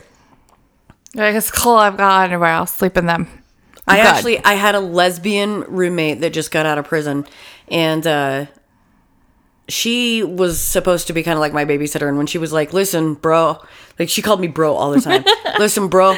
She was like, I'm not gonna fuck with you if you need something, let me know. Otherwise, I'm just gonna leave you alone, okay? And I was like, Are you shy? She's like, I just got out of prison. I was like, Awesome, because I fucking forgot to bring pajamas. And I ripped my pants off and crawled my fat ass into bed, dude. and I'm sitting there with my ass dangling out of the sheets because I've got the fucking cold sweats. Yeah. So I'm doing the hot colds. And I mm-hmm. keep flipping that fucking blanket off me. That poor woman. She had a lot to deal with those first few days. It's probably nothing compared to prison. So I don't know, man. How many people? Because I, had a fucking, I had two seizures that night in the middle Oh of God. my withdrawals. It was pretty, pretty fucking gnarly. Marie had gone and taken a call later that day from Officer Branham, and he basically alerted Marie to the fact that the press was getting rentlet. Rel- They're getting Sound- rented. Sounds like a fucking car where the alternator's going out. Officer Branham alerted Marie to the fact that the press was starting to get restless and they really had to hear from her. It was decided that a brief press conference would be held, uh, very short, 10 minutes, maybe 20, at the Buena, Buena Park Police Department. A few questions, and that would be it. Marie had been in Southern California for a week now, and at this point, the press really had been very wonderful. They had told David's story, and they told it very lovingly. They were passionate about the little boy. People had been writing, sending in cards and letters, and there was often money that was tucked inside of these, um, you know, these greeting cards or whatever. People were calling, they were writing, they were wanting to know, you know, more about David and Marie. Thousands, like several thousands of dollars had actually come to Marie, and she knew that she owed everybody an interview to say thank you, uh, first and foremost, for the outpouring of love and support. But they also deserve to know how this you know this little boy that they've they've all been you know waiting to know they deserved an update on him too marie became very nervous over the next few days and she really struggled with her anxiety she actually went to uh, the buena park police department to meet with officer branham and when she goes in there she's like listen I will do this press conference, but I am like shaking out of, I'm about to jump out of my own skin. I have to have something. I need like a Xanax or a Valium. And he's like, what the fuck? Like, you think with it, like, you're in the police department. And she's like well you've got to have an ev- uh, like an evidence locker somewhere. Like where are the drugs that you confiscate from Weed. people? I don't give a shit. yeah like at this point just get anything to calm me down. And he's like any medicine that we have is going to be evidence and you cannot just go prancing through our evidence locker and take shit. She's like well i don't care how the fuck like get it. Get it so i can take it so i can do this thing that you're wanting me to do so he actually, Officer Branham, reaches out to his wife and he's like, Hi, I need something to calm this woman down so that she can do this press conference without having a goddamn heart attack. And luckily, Officer Branham's wife is like, Actually, I do have a little red Valium sitting right here. And so he was able to get Marie some medicine so that she um, can go on with the day, go on with the show. Unfortunately, Marie, you know, he hands her the pill and he's like, he gave her two. He's like, you only need half of one of those. And she swallows them both. She's like, fuck it. and like, go big or go home, right? So she takes more than what she was supposed to and she over medicates herself to a humorous degree. Now, Marie has basically been told by Officer Branham that they're going to do this 10 to 20 minute, they're going to have, you know, answer five or six questions. Um, and then she's supposed to tap him on the leg and be like, yo, I'm ready to be donezo. I'm tapping out, man. Get me out of here. Well, Marie's supposed to do the tap out method. Unfortunately, the little red pill kept her very fucking chatty, which is hilarious because I've seen that happen with Spencer the first time he ever took a Valium. The one and only time he's ever taken a Valium. Probably the funniest shit I've ever seen in my life. It's like the most my husband said in a single 30 minute car ride ever. So Marie goes in and she sits down and she starts telling the story of David. And the press is starting to answer questions and they're all like lining up one by one single file so that they can get to the front of the of the room and ask Marie about the little boy who was burned by his daddy. She talked about how David couldn't see or speak quite yet, but they never ran out of things to talk about. Marie had talked about how at one point at one point in time she thought that it would be better if David did die. Um, that he was going to go through so much. He'd already gone so gone through so much. And this was just the tippy tip of the iceberg. This doesn't, you know, nobody can foresee what kind of extra horrible shit this poor kid is to have to go through. And she said, you know, some days are good, some days are bad, but he fights so hard that at this point, I think he deserves every chance to live that he gets. When she was asked, What do you do all day? Marie said she comes in at 8 a.m. and leaves at 10 p.m. I only leave for his bath during that time. She reads him his favorite stories, The Little Engine That Could. She also reads cards and letters from well wishers until he shakes his head no, and then she sings to him. When asked what the most difficult part was, she said it was the pain that he feels every day that she cannot take away. When she was asked about Charles, she said that she doesn't feel bitterness right now. She said it was not her place to judge him or hate him. He will have to live with this for the rest of his life, she said. She said that if he did this to hurt her, why didn't he just try to kill her? Probably because he knew this would hurt her even worse. Mm-hmm. The press asked if David knows that it was his father that tried to kill him, and Marie says that she knows that she will have to tell him, but she hasn't yet, and now isn't the time. They asked what happens next for Davy. She said, if he lives through the next few weeks, he will require a lifetime of surgeries, therapy, both physical and mental, reconstruction, and mobility surgeries, etc. Marie sees Ken and Judy in the press audience and talks about her new appreciation for God, prayer, and how God and her new friends were helping her and David get through it all. Marie spends more than 10 minutes with the press. Whatever was in that pill was pretty magical. She spent almost an hour answering all of the questions. Marie gowned up to go see David after the press meeting. Marie leaned in to talk to David and noticed that his ear had fallen off. She asked if he was feeling okay, and he nodded yes, but where the hell was his ear? Mm-hmm. Marie asked the night nurse, but she didn't know because she had never been assigned to Davy before. She just said, You'll have to ask the doctors. Thanks, bitch. Marie felt hurt, sad, angry, and confused. The nurse's response was cold and felt heartless to Marie. She went and she went to go search for the doctors. She spotted Dr. Sankery, who I almost called Dr. Skankery, who had been What did wait? What did you just call him? I almost called him Skankery. But how did you say it? Sankery. Sankari. Sankari. I like Skankery the best. Can All we change it to that? Yep, you sure can. Okay. Go bunkers. He had been treating Davy with others since day one. Marie interrupted Dr. Sankari, who was in the middle of a conversation with another doctor. She pulled him away and wanted to discuss David's ear ASAP. The pill she had taken to relax her for the press conference had worn off and she was no longer in a comfortable comfortable state. Comfortable. Watch out, Dr. Skankery. Yeah. At this point, I mean, fuck. You go in and you see your kid laying there and you lean in to say goodnight and he's missing an ear. Yeah, it's gonna probably jackhammer some adrenaline into your body. Nobody could be like, before you go in there, he's missing an ear.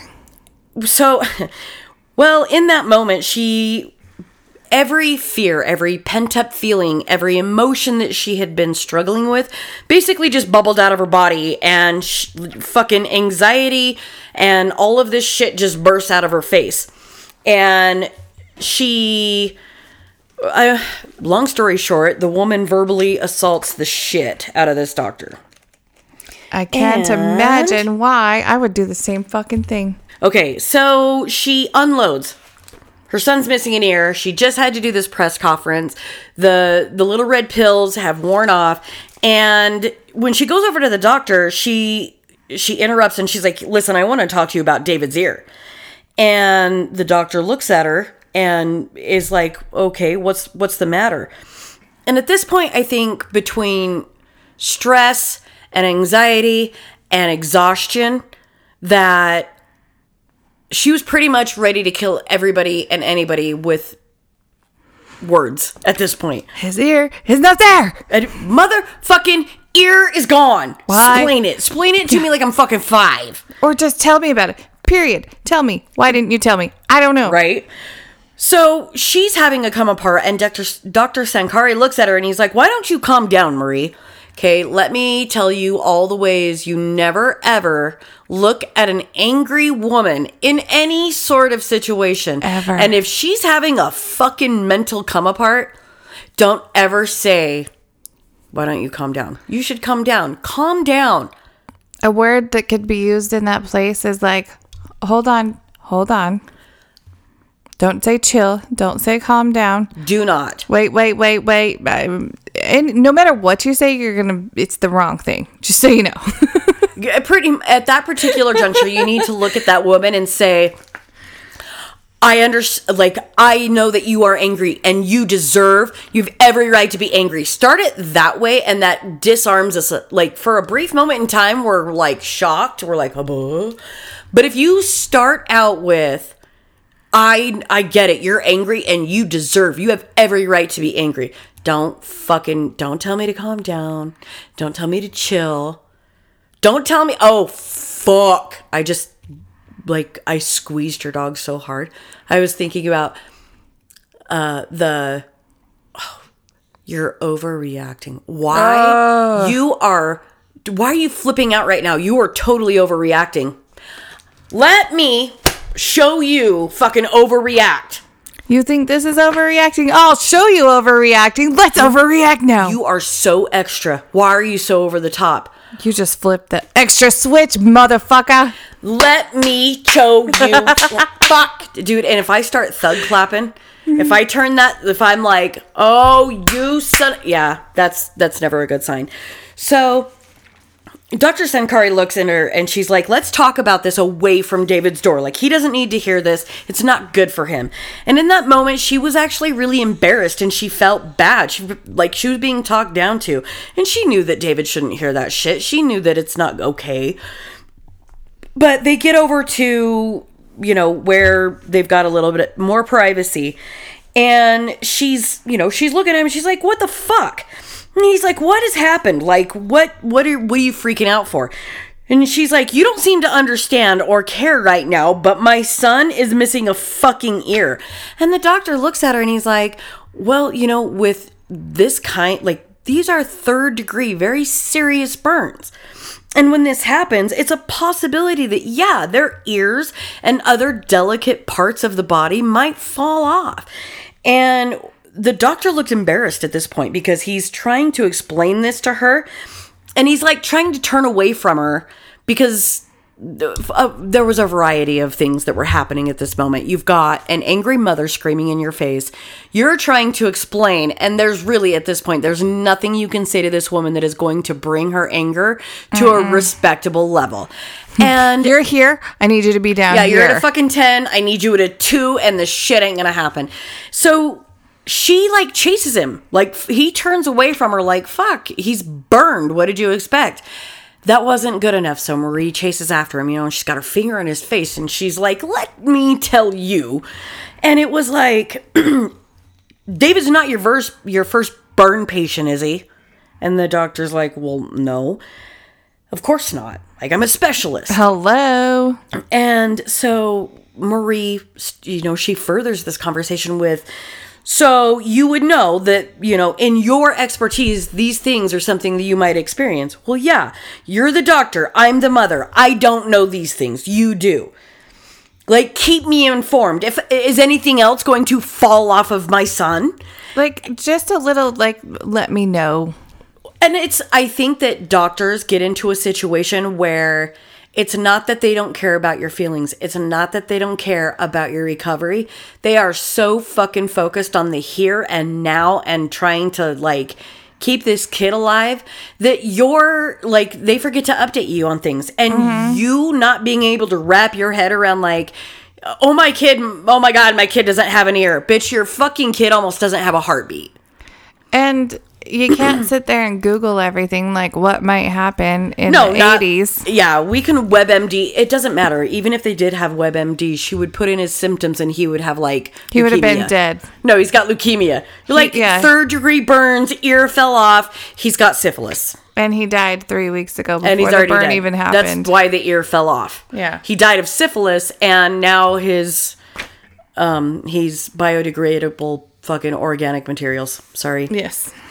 What the fuck did we just say? I'm not sure. All right, cool.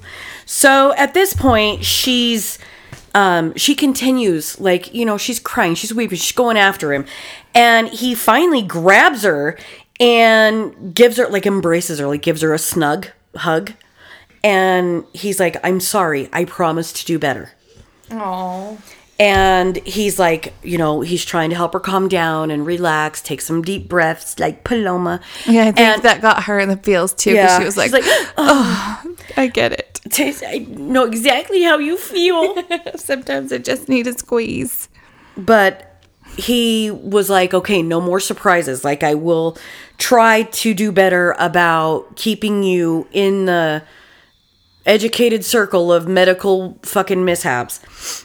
So Marie hops back in her borrowed car and she's driving back to the Curtis's home. And that's when she goes in and she tells Ken and Judy that his ear has fallen off. So the three of them gather up, they circle in and they pray. Um so the next morning she gets up and she's preparing to get her shit together for the day and go back to the hospital and Charles of Face appears on the TV. So needless to say, her anxiety level like jumps through the roof. like even course. seeing him on television, knowing he's arrested, still scares her. Charles had a little bit of a scruffy beard and he was in a, a yellow prison jumpsuit from North Orange County. They had also showed like live footage of him in addition to like the photographs at like the um, mugshots that they had taken said the father accused of trying to burn his son to death in a motel room has waived his preliminary hearing, leading to speculation that he will plead guilty and avoid trial. Fewer than one defendant a year forego their prelims, which determines evidence for the trial. The judge warned Charles that dropping the hearing could have serious consequences, but Charles had admitted that he set the fire, said he didn't want to go to trial. He said, I want to lessen the burden of everybody involved. Okay. Thanks. Good job. Well, you, you could start by I don't know, hanging yourself. That'd be alright. You could have done this a long time ago. You should have just joined your son in that fire. Or not even set your son on fire, just took care of yourself first. Bye. Fair That's enough. horrible to say, but fuck. If you're going to do something like that. Don't that. hurt your fucking kids. I hate that shit. Don't like that hurt that guy else. up in fucking Yeah. Little Jamaica up in New York that put his three year old baby in the back seat with propane and Mm-hmm. shit and chained the doors shut and burned his little girl to death to get back of her mom. Fuck that guy. I hope he gets juiced in prison. Mm-hmm. A lot. A lot. With like the biggest dangers you've ever seen. You're a danger. You're a dinger. They don't even have dingers. In the newscast, the reporter continued to describe how Charles had signed over the 13,000 that was in his possession to David's medical.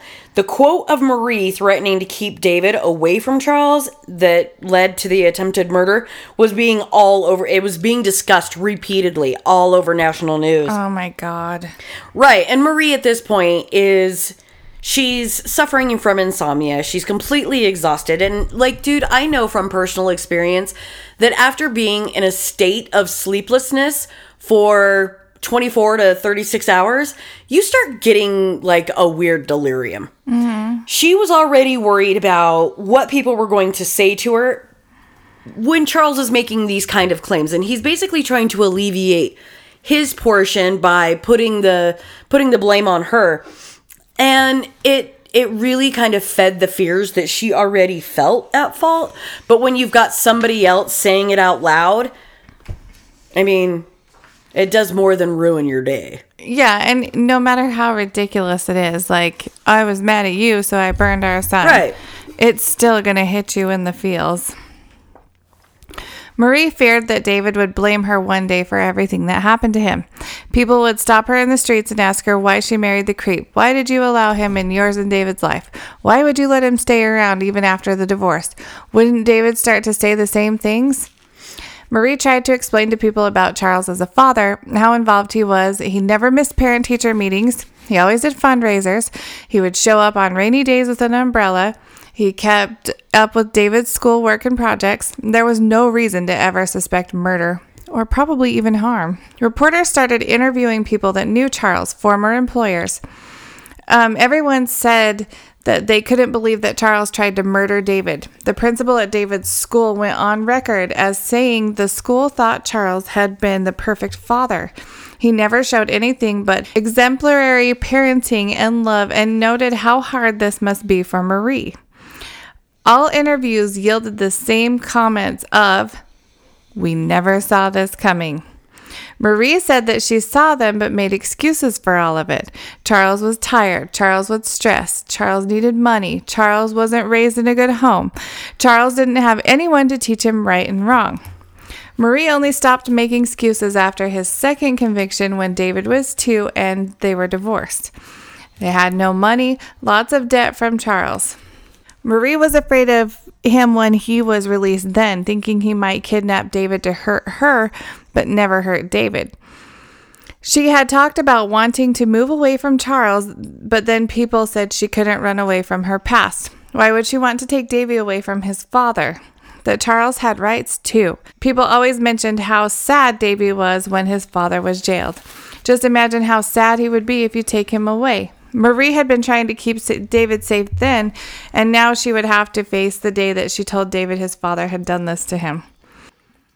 Now, at this point, David starts regaining his sight. He can see how much damage has been done, but he cannot ask who, what, when, why, how yet. The doctors had planned to remove the ventilator from David, and he had a scope that showed the pink tissues down into his lungs were healthy, and they were healthy enough for him to breathe on his own now. This would also free up his throat for speech. Sue Martinez, the head nurse, had run to Marie that morning when she had arrived and said the doctors took the tubes out, but David was refusing to speak. So, of course, Marie, the little busybody anxiety bug that she is, mm-hmm. she's like, "Why? What? Like, what happened now? What is going on?" And they get down there and they're like getting ready to turn the corner to go into David's room, and he's like, "David's been saving his first words for you." He refused Aww. to speak to the doctors, wouldn't talk to the nurses because he wanted he wanted to talk to his mommy first. So she comes in and he, you know, he sees that his mom is in the room and he turns and goes, "Mommy."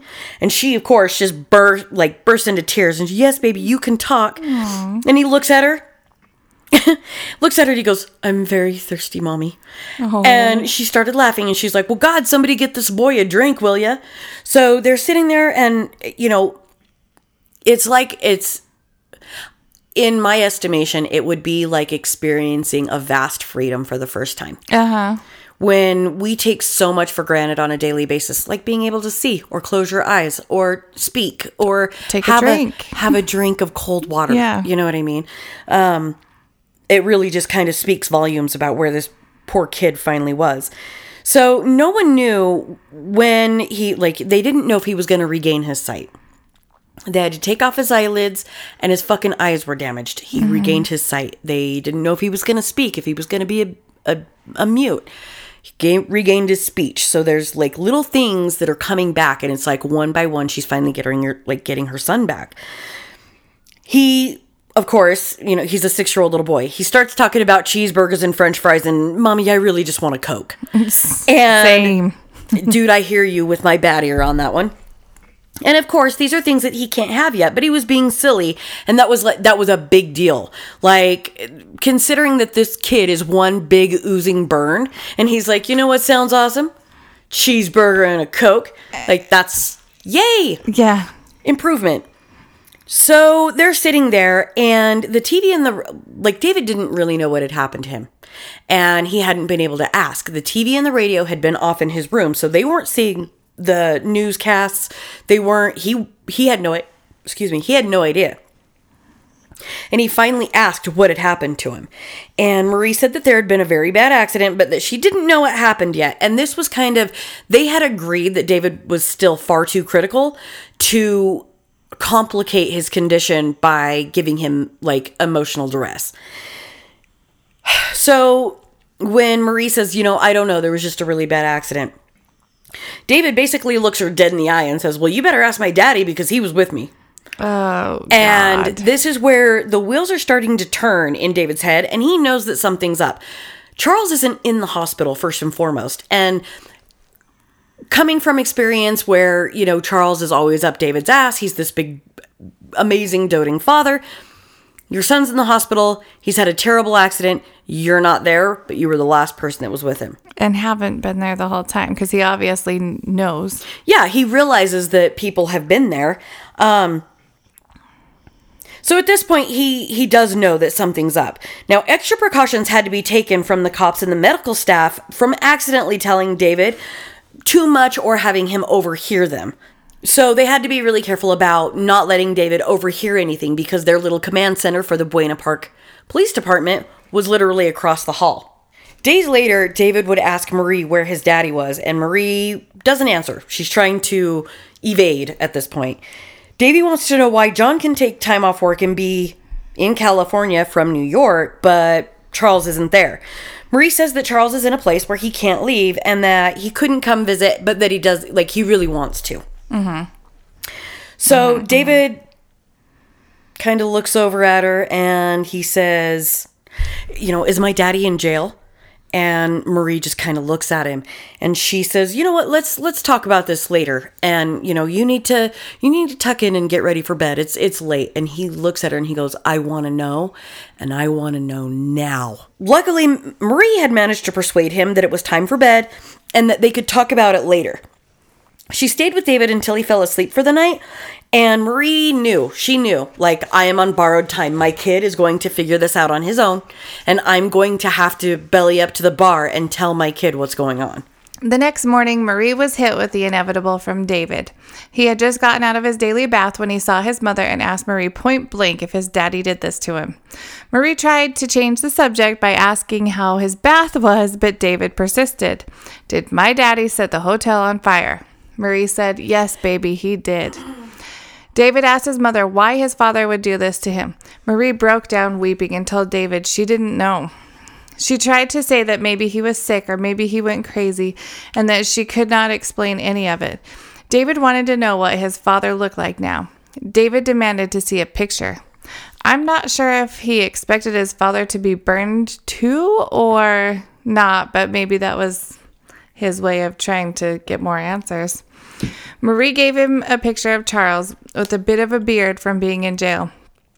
David studied the picture from the paper and asked what arraignment meant. Marie explained that this is where a person went in front of the court to say if he was guilty or not. David asked what his father said, and Marie said that Charles admitted he was guilty and he did it. David lay back on his pillow and crumpled up the paper of his father angrily. He didn't cry or speak for a long time as he processed his thoughts. David asked if anyone else was hurt by the fire. Marie told him no. He was the only one. David asked if there were other children that were burned, and Marie said no and asked him why.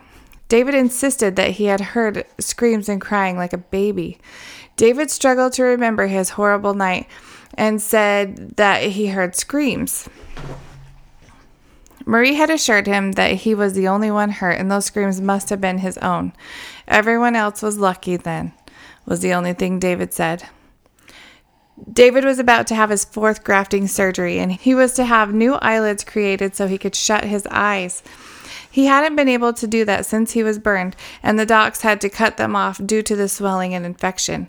His back legs, right shoulder, and arm, as well as his face and head, would receive skin grafting this time. David was excited to have skin put on the soles of his feet. He had told his mom he wished that someone had known that he was going to be burned so they could have put shoes on. If he had shoes on, his feet wouldn't need skin and he'd be able to walk. Marie told him that no one could have known that he was going to be burned, and if they did, they would have done more than protect his feet. I never want to see my daddy again.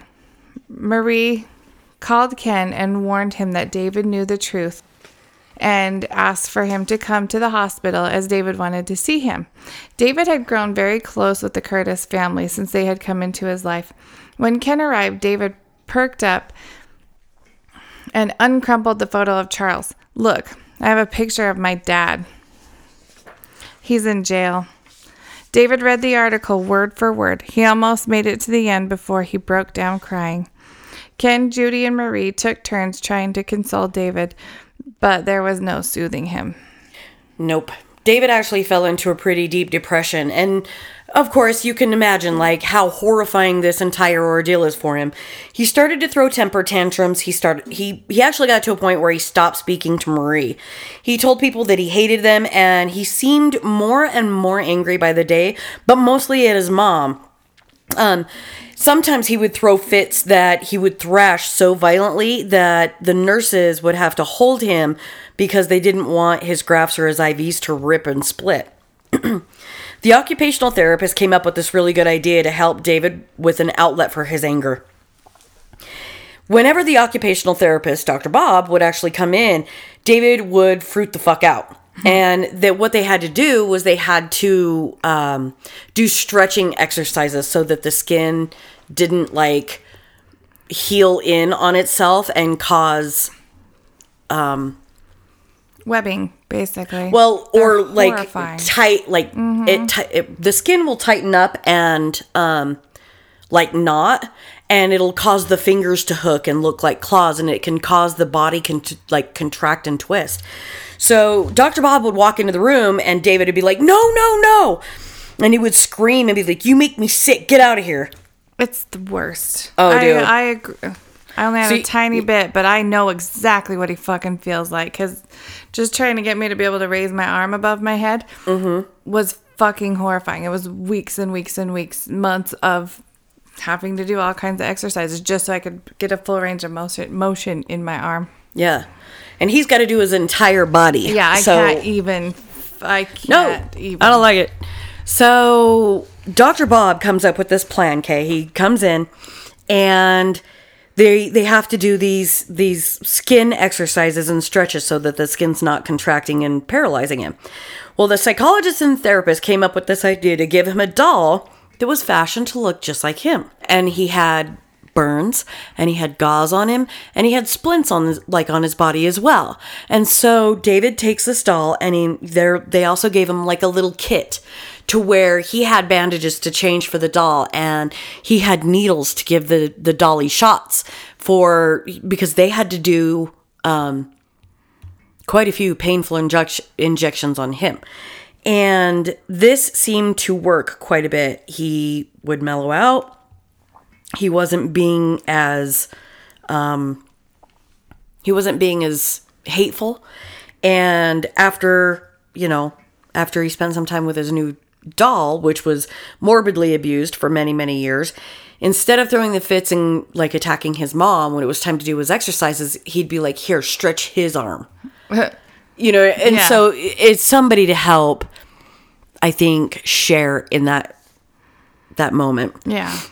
Not long after the doctors took Marie aside for a very serious conversation about the surgery that would have to happen, a very radical surgery. He had developed gangrene in his fingers and they had to be removed. When they said that they were going to try and leave enough to fashion thumbs and forefingers, but portions, most of the finger was going to have to be cut off to save his hands and his life. Marie wanted other options. She didn't want him to lose his hands because she pretty much figured, like, without your fingers and hands, like, what are you going to do with yourself? Yeah. And so she told um, Dr. Achauer, she was like, you know what? I want a different specialist. I'm going to take him out of this hospital. I'll take him somewhere else. And she starts crying, as moms do, like you do. Yeah. And he looked at her and he's like, I don't have time for your fucking tears. Like, take that shit and go somewhere else. And it's not that he was being cruel or unkind, it's the kid has gangrene. There's no other options. You can't really save it. No. Like, and the last thing you want is a blood infection. Mm-hmm. Because that's like, that's basically signing a death warrant. Do you want him to not have fingers or do you want him to not have a life? Pulse or fingers, pick one. Yeah. Well, at that particular juncture, the nurses had come up and tried to console her, and they were like, go ahead and cry. It's okay to be upset, but, you know, the doctors are the best in the nation. You are in a California burn unit. They're doing everything they can. So, your you know your your Neely fucking objections to his fingers being amputated you really just need to pipe down Yeah.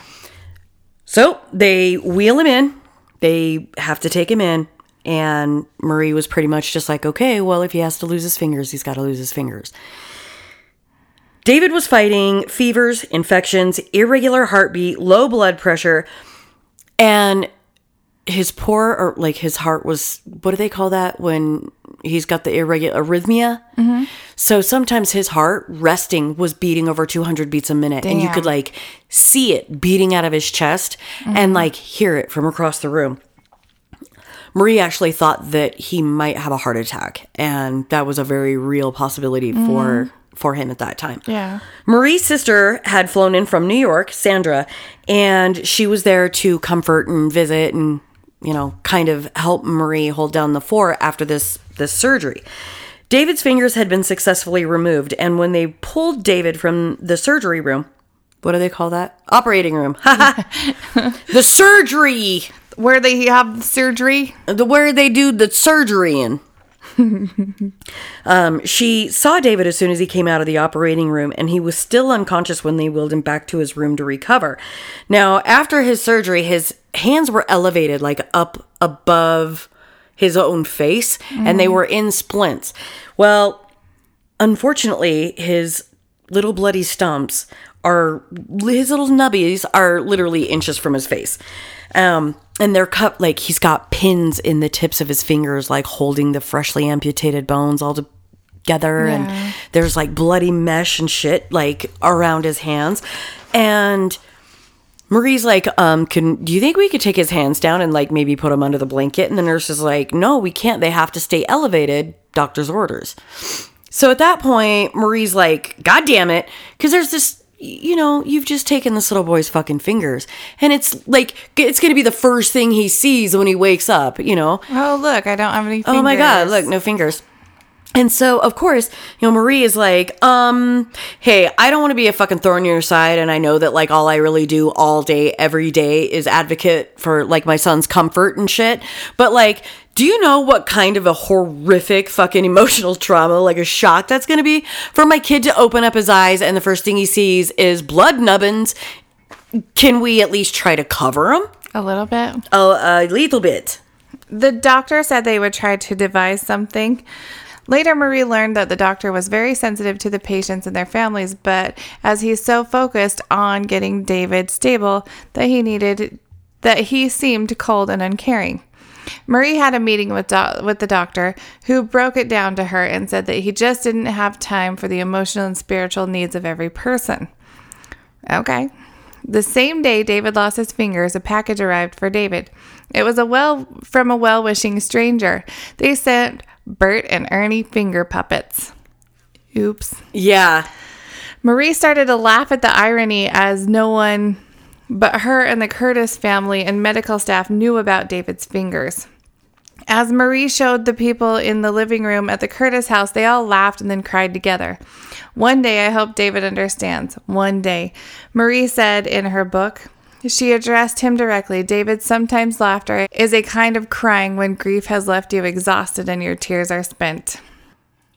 Which is that's exactly why you'll hear us laugh at shit in this mm-hmm. podcast and it feels inappropriate and I know that like some people listen to this and they're looking at each other, looking at their friends or looking at the whatever they're listening to this on and they're like these bitches are sick and I'm Why like the fuck that is are a- they laughing? But this is a perfect that's a perfect explanation. Exactly. Marie then had a run in with the staff at the burn unit. The night before another dangerous procedure, Marie intended to stay the night with her son. David had begged her not to leave him. When the resident staff came in and told her she had to leave, she refused and then they quarreled. Yes. So you've got you've got little Davy, and he's laying in the bed, and he's like, "Please, mommy, don't leave." And you've got this resident advisor or whatever that's like, um, I'm sorry, Miss Rothenberg, but you can't spend the night here. And she's like, why not? And um, the the RA looks at her and he's like, listen, the rules are quite clear, and they state that no overnight stays. And she's like, well, I don't give a shit about your rules. I'm not leaving my son.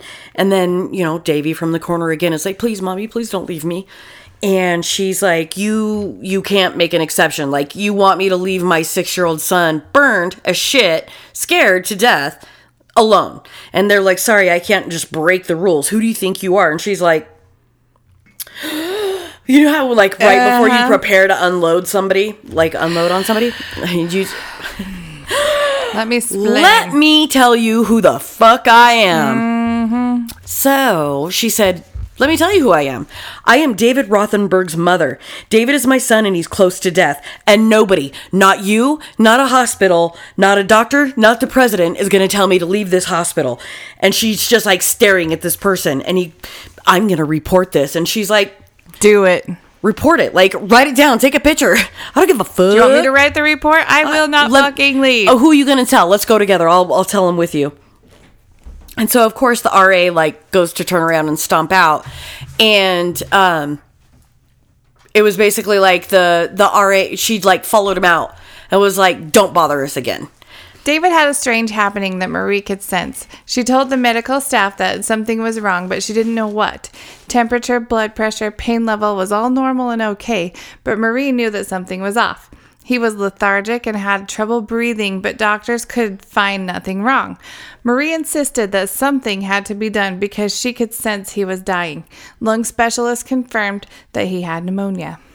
Liters of fluid had to be suctioned from his lungs, and he improved.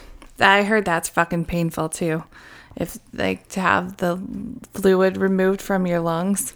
I don't know because I've never had it done, but I can imagine that it's fucking gnarly. Yeah, I mean, So not gross. that he's already in pain all the time, every day, but goddamn, let's add something new. David finally realizes his fingers are gone and holds up his hand to Marie and says, Look, mommy, I've hurt myself. He was shocked by the discovery, and Marie had to explain that yes, he had boo boos, but that he would get better and not worry, and not to worry. There were no nurse or doctors there to help her explain to him what had happened, so, just so she just said, Your boo boos will go away. And that was enough for him. David had more grafting with no apparent issues or complications. Pins were removed from his fingers, and the staples holding the cadaver skin on portions of his body were all holding.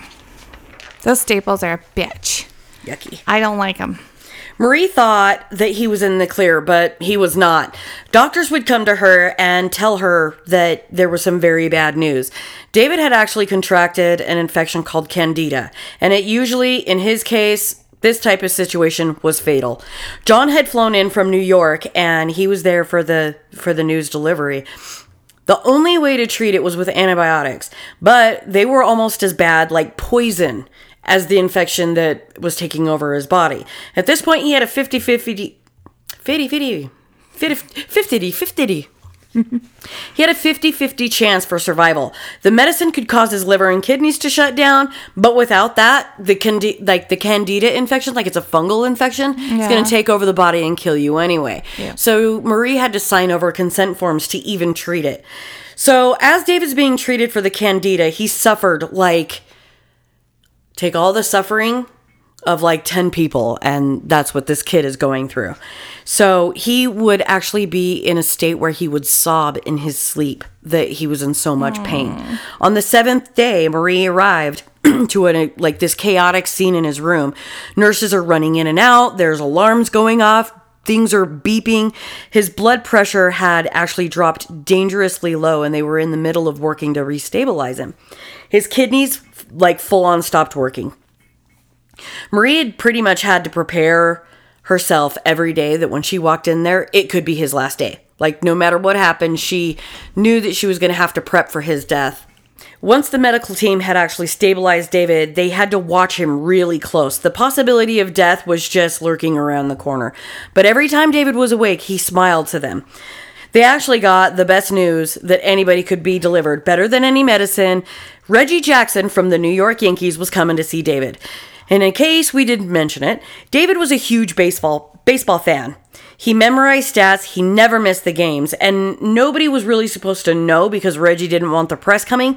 But as soon as Marie heard that, she had to confirm and then reconfirm, and then went running to tell David. This would be the one thing that actually lifted this kid's spirits. So once they knew, okay, he's coming, Marie runs in there and she's like, David, you're not going to believe this. Reggie Jackson's coming to see you. And of course, he sits straight up in bed and he's like, oh my God, Reggie. And he starts spouting off the, like, the stats and the facts and all of these things. And then he looks at his hands and he's like, Mommy, please don't let Reggie see my hands. Now, that was his biggest worry. And some speculate it's because at this point, he wouldn't be able to catch a ball or wear a glove. You know what I mean? Hold a bat. So Reggie comes. He's well dressed. Marie says he's in. He's smiling, very handsome, and he like turns the corner to come into this hospital room to see David. And he stops, like bam, wait, like he hits a brick wall, and he's sitting there staring at this oozing, burned boy, and he can't even find the words to greet this little boy that's sitting there like. Oh my God, it's Reggie Jackson. Yeah. And so David breaks the silence and goes, Hey, Reggie, how's your hamstring? Oh. Well, here's David, who is fighting life threatening infections, just had his fingers amputated, burned 90% of his body, and he was worried about an injury that Reggie had sustained. It fucked up his hamstring and almost fucked up his season, and that is where his concern is. Not with himself. How's your how's your hamstring, Reg? I know.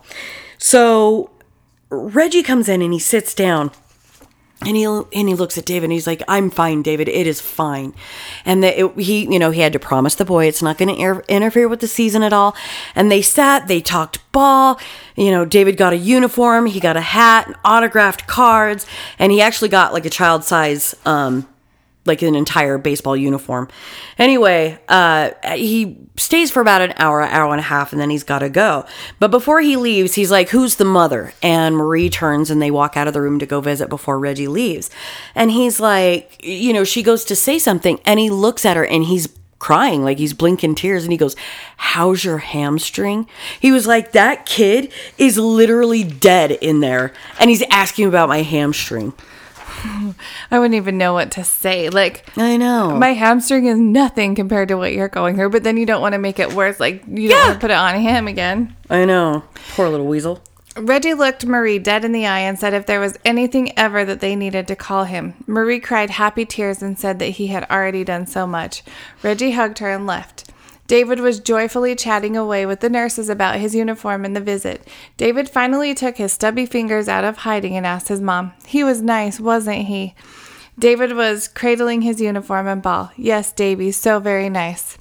BPPD sponsored crime prevention for health and safety in the city. Burt Bacharach and Roberta Flack were featured guests who donated items for, for an auction to go towards David's bills.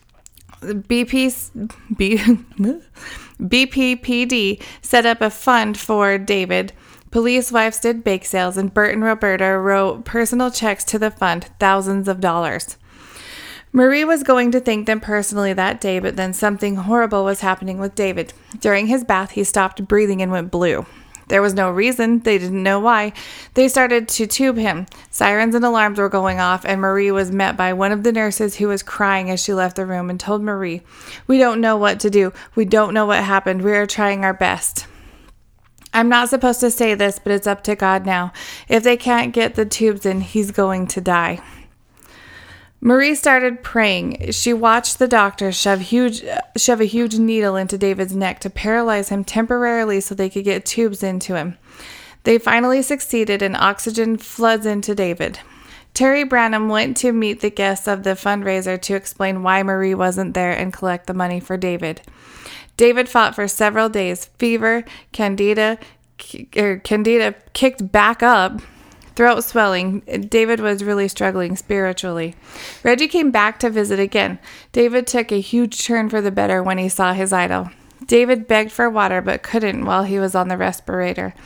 Reggie begged the staff to give him something.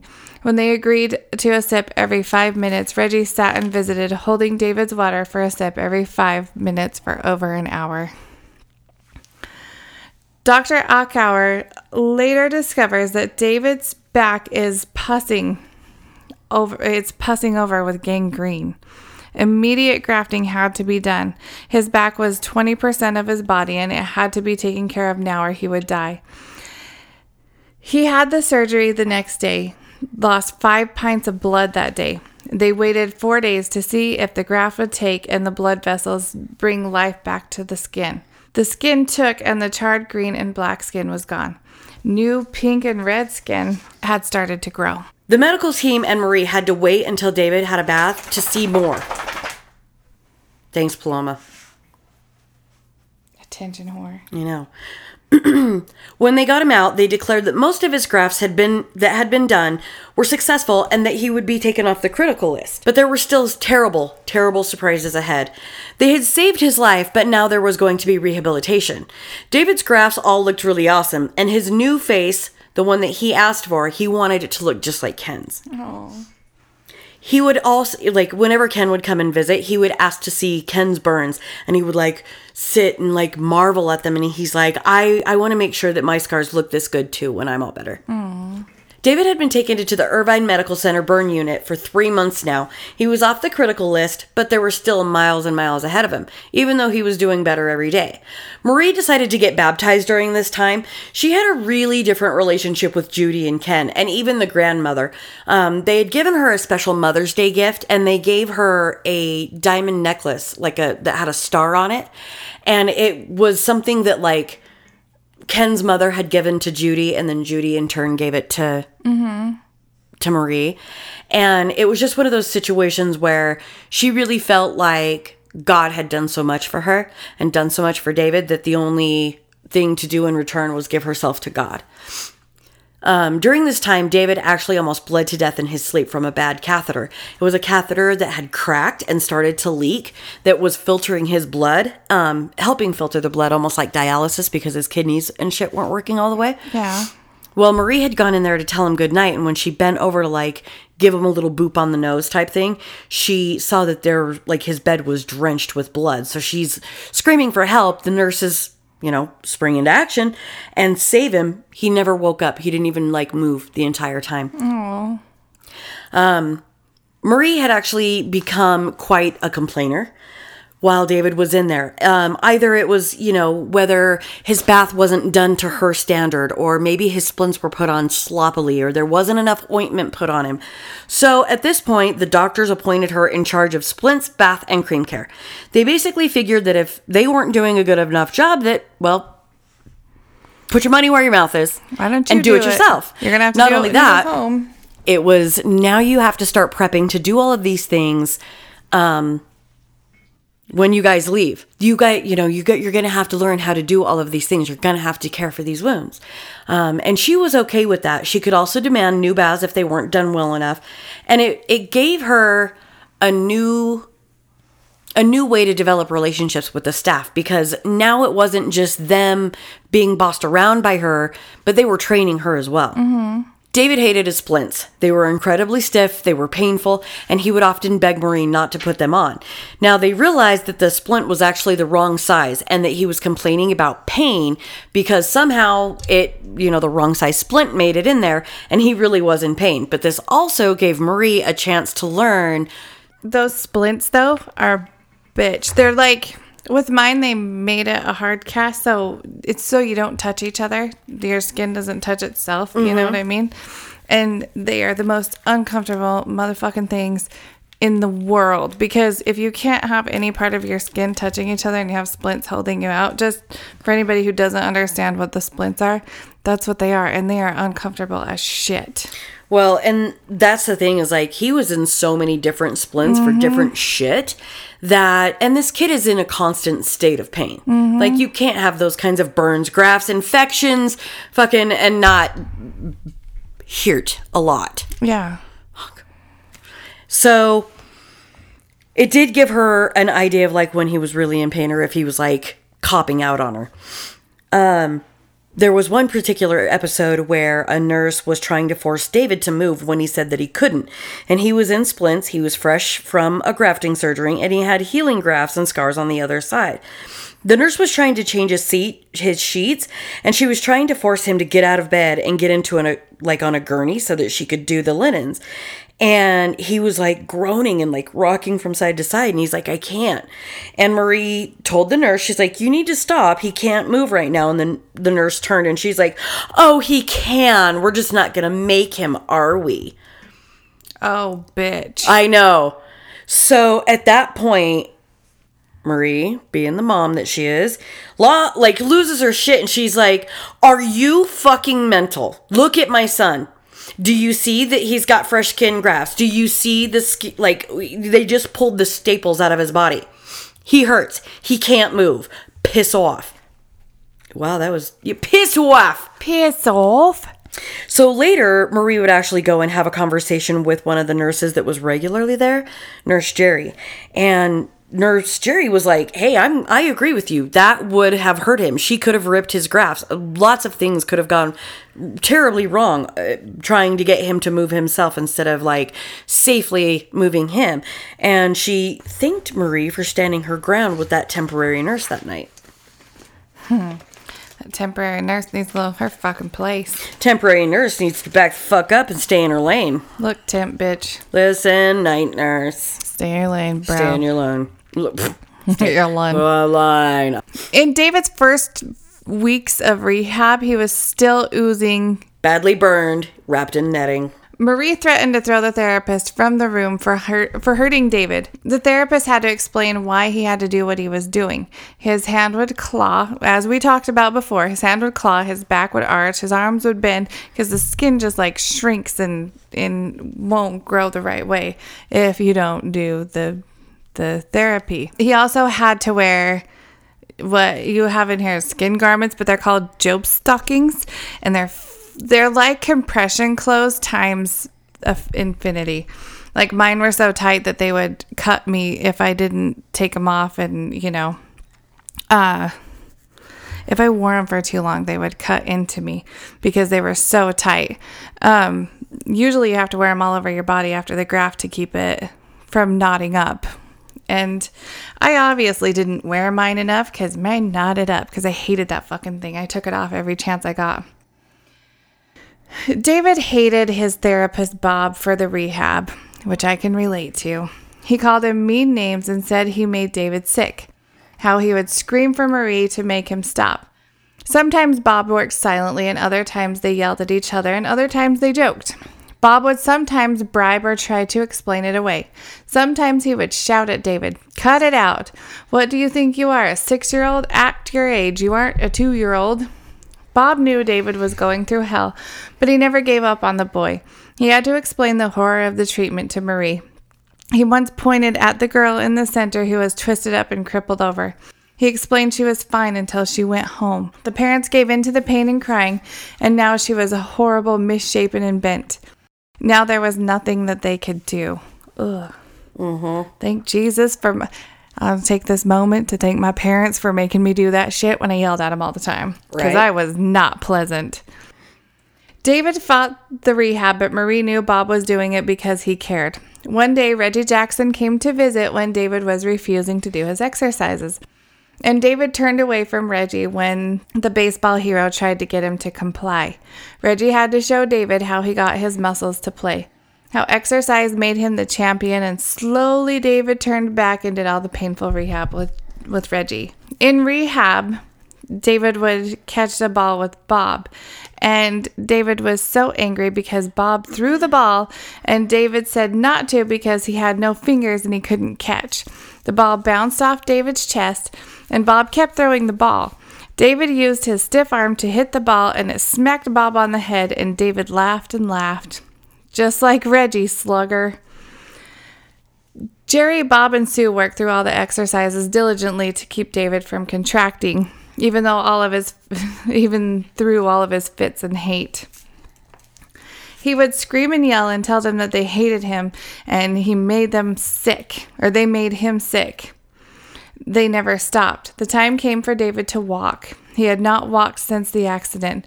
His feet were still open and it was horrific pain for him. One minute went to five, then 10, soon 20. They would have to bribe him to walk. Yeah, they would play Start Me Up by the Rolling Stones and they would close the doors and play it extra loud. They would tease him and dance with him until he screamed in pain. And when he finished, they would give him huge hugs and hurrahs for his effort. Probably not hugs. He so he would actually scream at the nurses that he hated them and then give them great big hugs, like start crying and be like, "Thank you." So there was one time that a maintenance man had actually left one of the great big power scrubbers outside of his bedroom door, and him and nurse Jerry were in there hanging out. And they had just finished with some of his exercises. And David looks over and he's like, I bet I could run that thing. And she goes, No, you couldn't. So they snuck out and like hijacked this gigantic industrial floor scrubber. Well, once they get it started, they immediately lose control of it.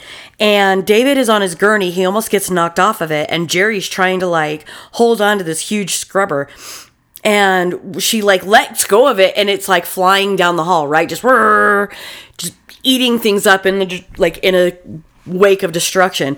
And David looks at her and he's like, "Oh my god, we're going to be in so much trouble. We need to get out of here." and she's like, "You're not to blame. This is like this is all on me. This is not on you. You're not on tr- like you're not in trouble." So here comes the maintenance guy and he has to chase down this machine to get it shut off. And in that moment, David said that he was to blame for the fire. So Nurse D has to tell David that he's not to blame, that you're the victim and the only bad guy was the one that lit the flames. Well, what people didn't know was that David had been dealing with quite a bit of guilt and he felt like the fire was his fault. And even though he was asleep, he was there. Mm. And, you know, little kids don't understand. Like, little kids feel guilty for the craziest shit. Yeah. You know what I mean? So. later that day, another nurse had come in and, you know, was teasing him about being in trouble for hijacking the the floor scrubber. And David like sits up and he's like, "No, no, no, I wasn't the driver. That was D. D's in trouble. I'm not, right?"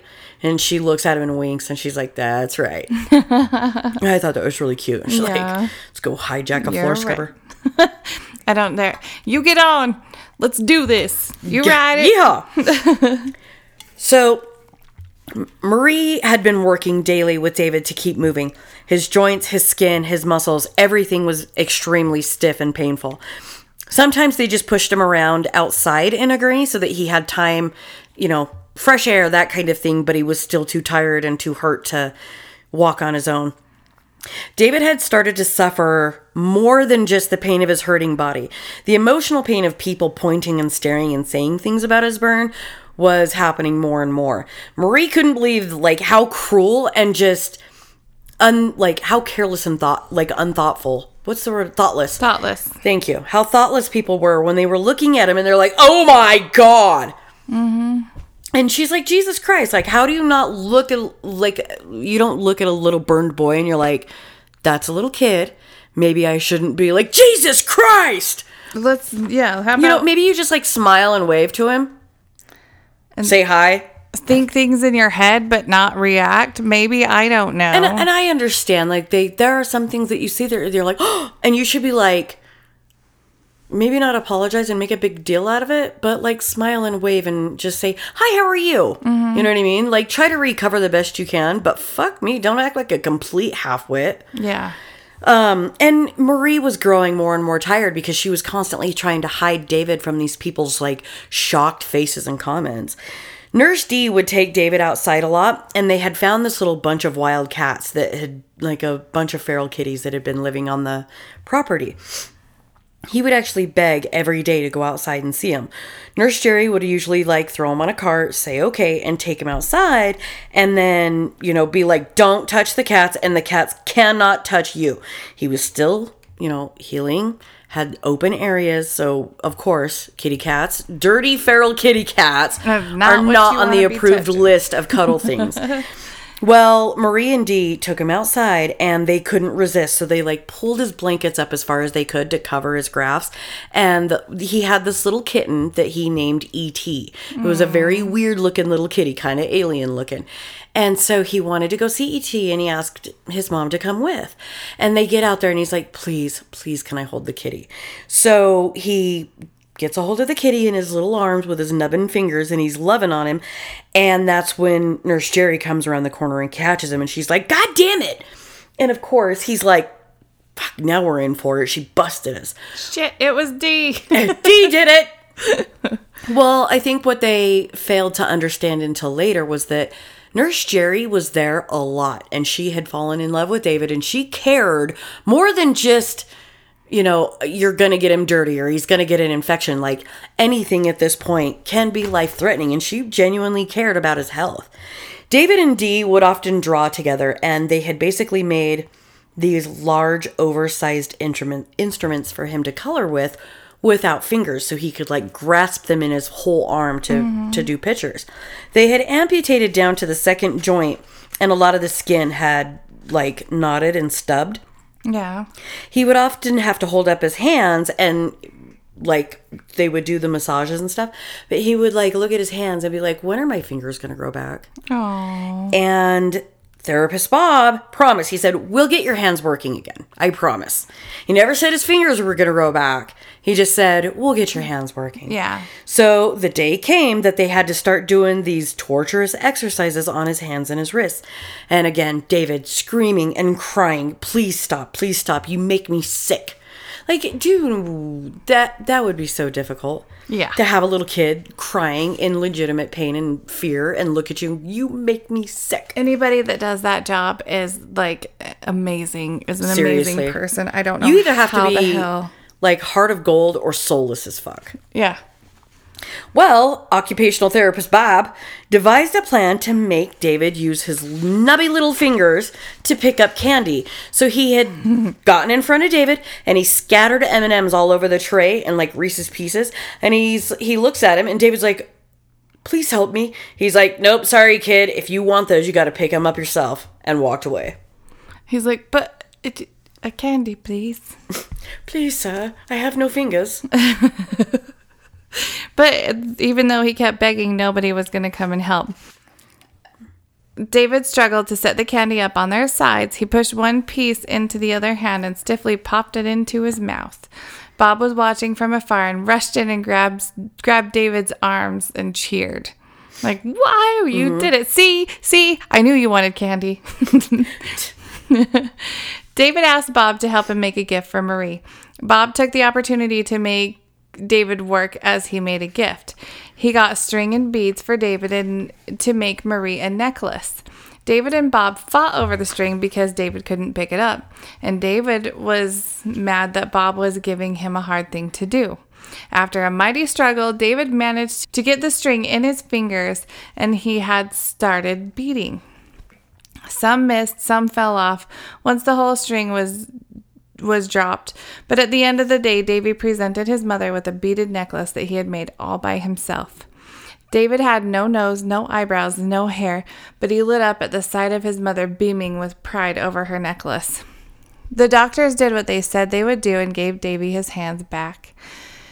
The time came after a hundred days for Davy to be released to another hospital, the Shriners in Boston. He had to say goodbye to all of his nurses and doctors and to the Curtis family, too. Marie apologized for being such a witch as they said their goodbyes, and the nurses all laughed and cried. Sue Martinez gave an interview for the LA Times, and Marie read all about what the nurse really thought of her and cried happy tears as she absorbed the words. She's a tremendous person, a huge factor in David's recovery, a woman of incredible strength. Doctors and therapists all came to say goodbye, balloons and lollipops aplenty. Some nurses were sad. They said goodbye and ran off to their rounds. Marie kept asking herself why she was leaving, but the answer was simple. She was homesick. She missed her fiance, John, who had exhausted his vacation time and bank account traveling back and forth. She wanted to be back to work to earn the insurance that she had that was paying for David's bills. Marie said goodbye to the press and thanked everyone for their huge help and love. The BPPD gave her a check for $103,000 that they collected for her and David. They said goodbye to Ken and Judy, who drove them to the airport, and with that, they flew first class to Boston from LA. And this is where we leave you for now. Yep. So next week is going to be the final installment. And I as much as I love this case, mostly just because um it has such a like a deeper meaning for a lot of people.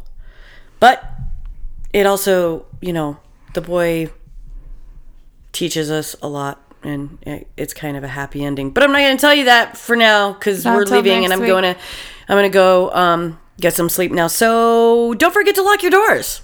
And stay, Stay out of talk lines. Goodbye. Goodbye.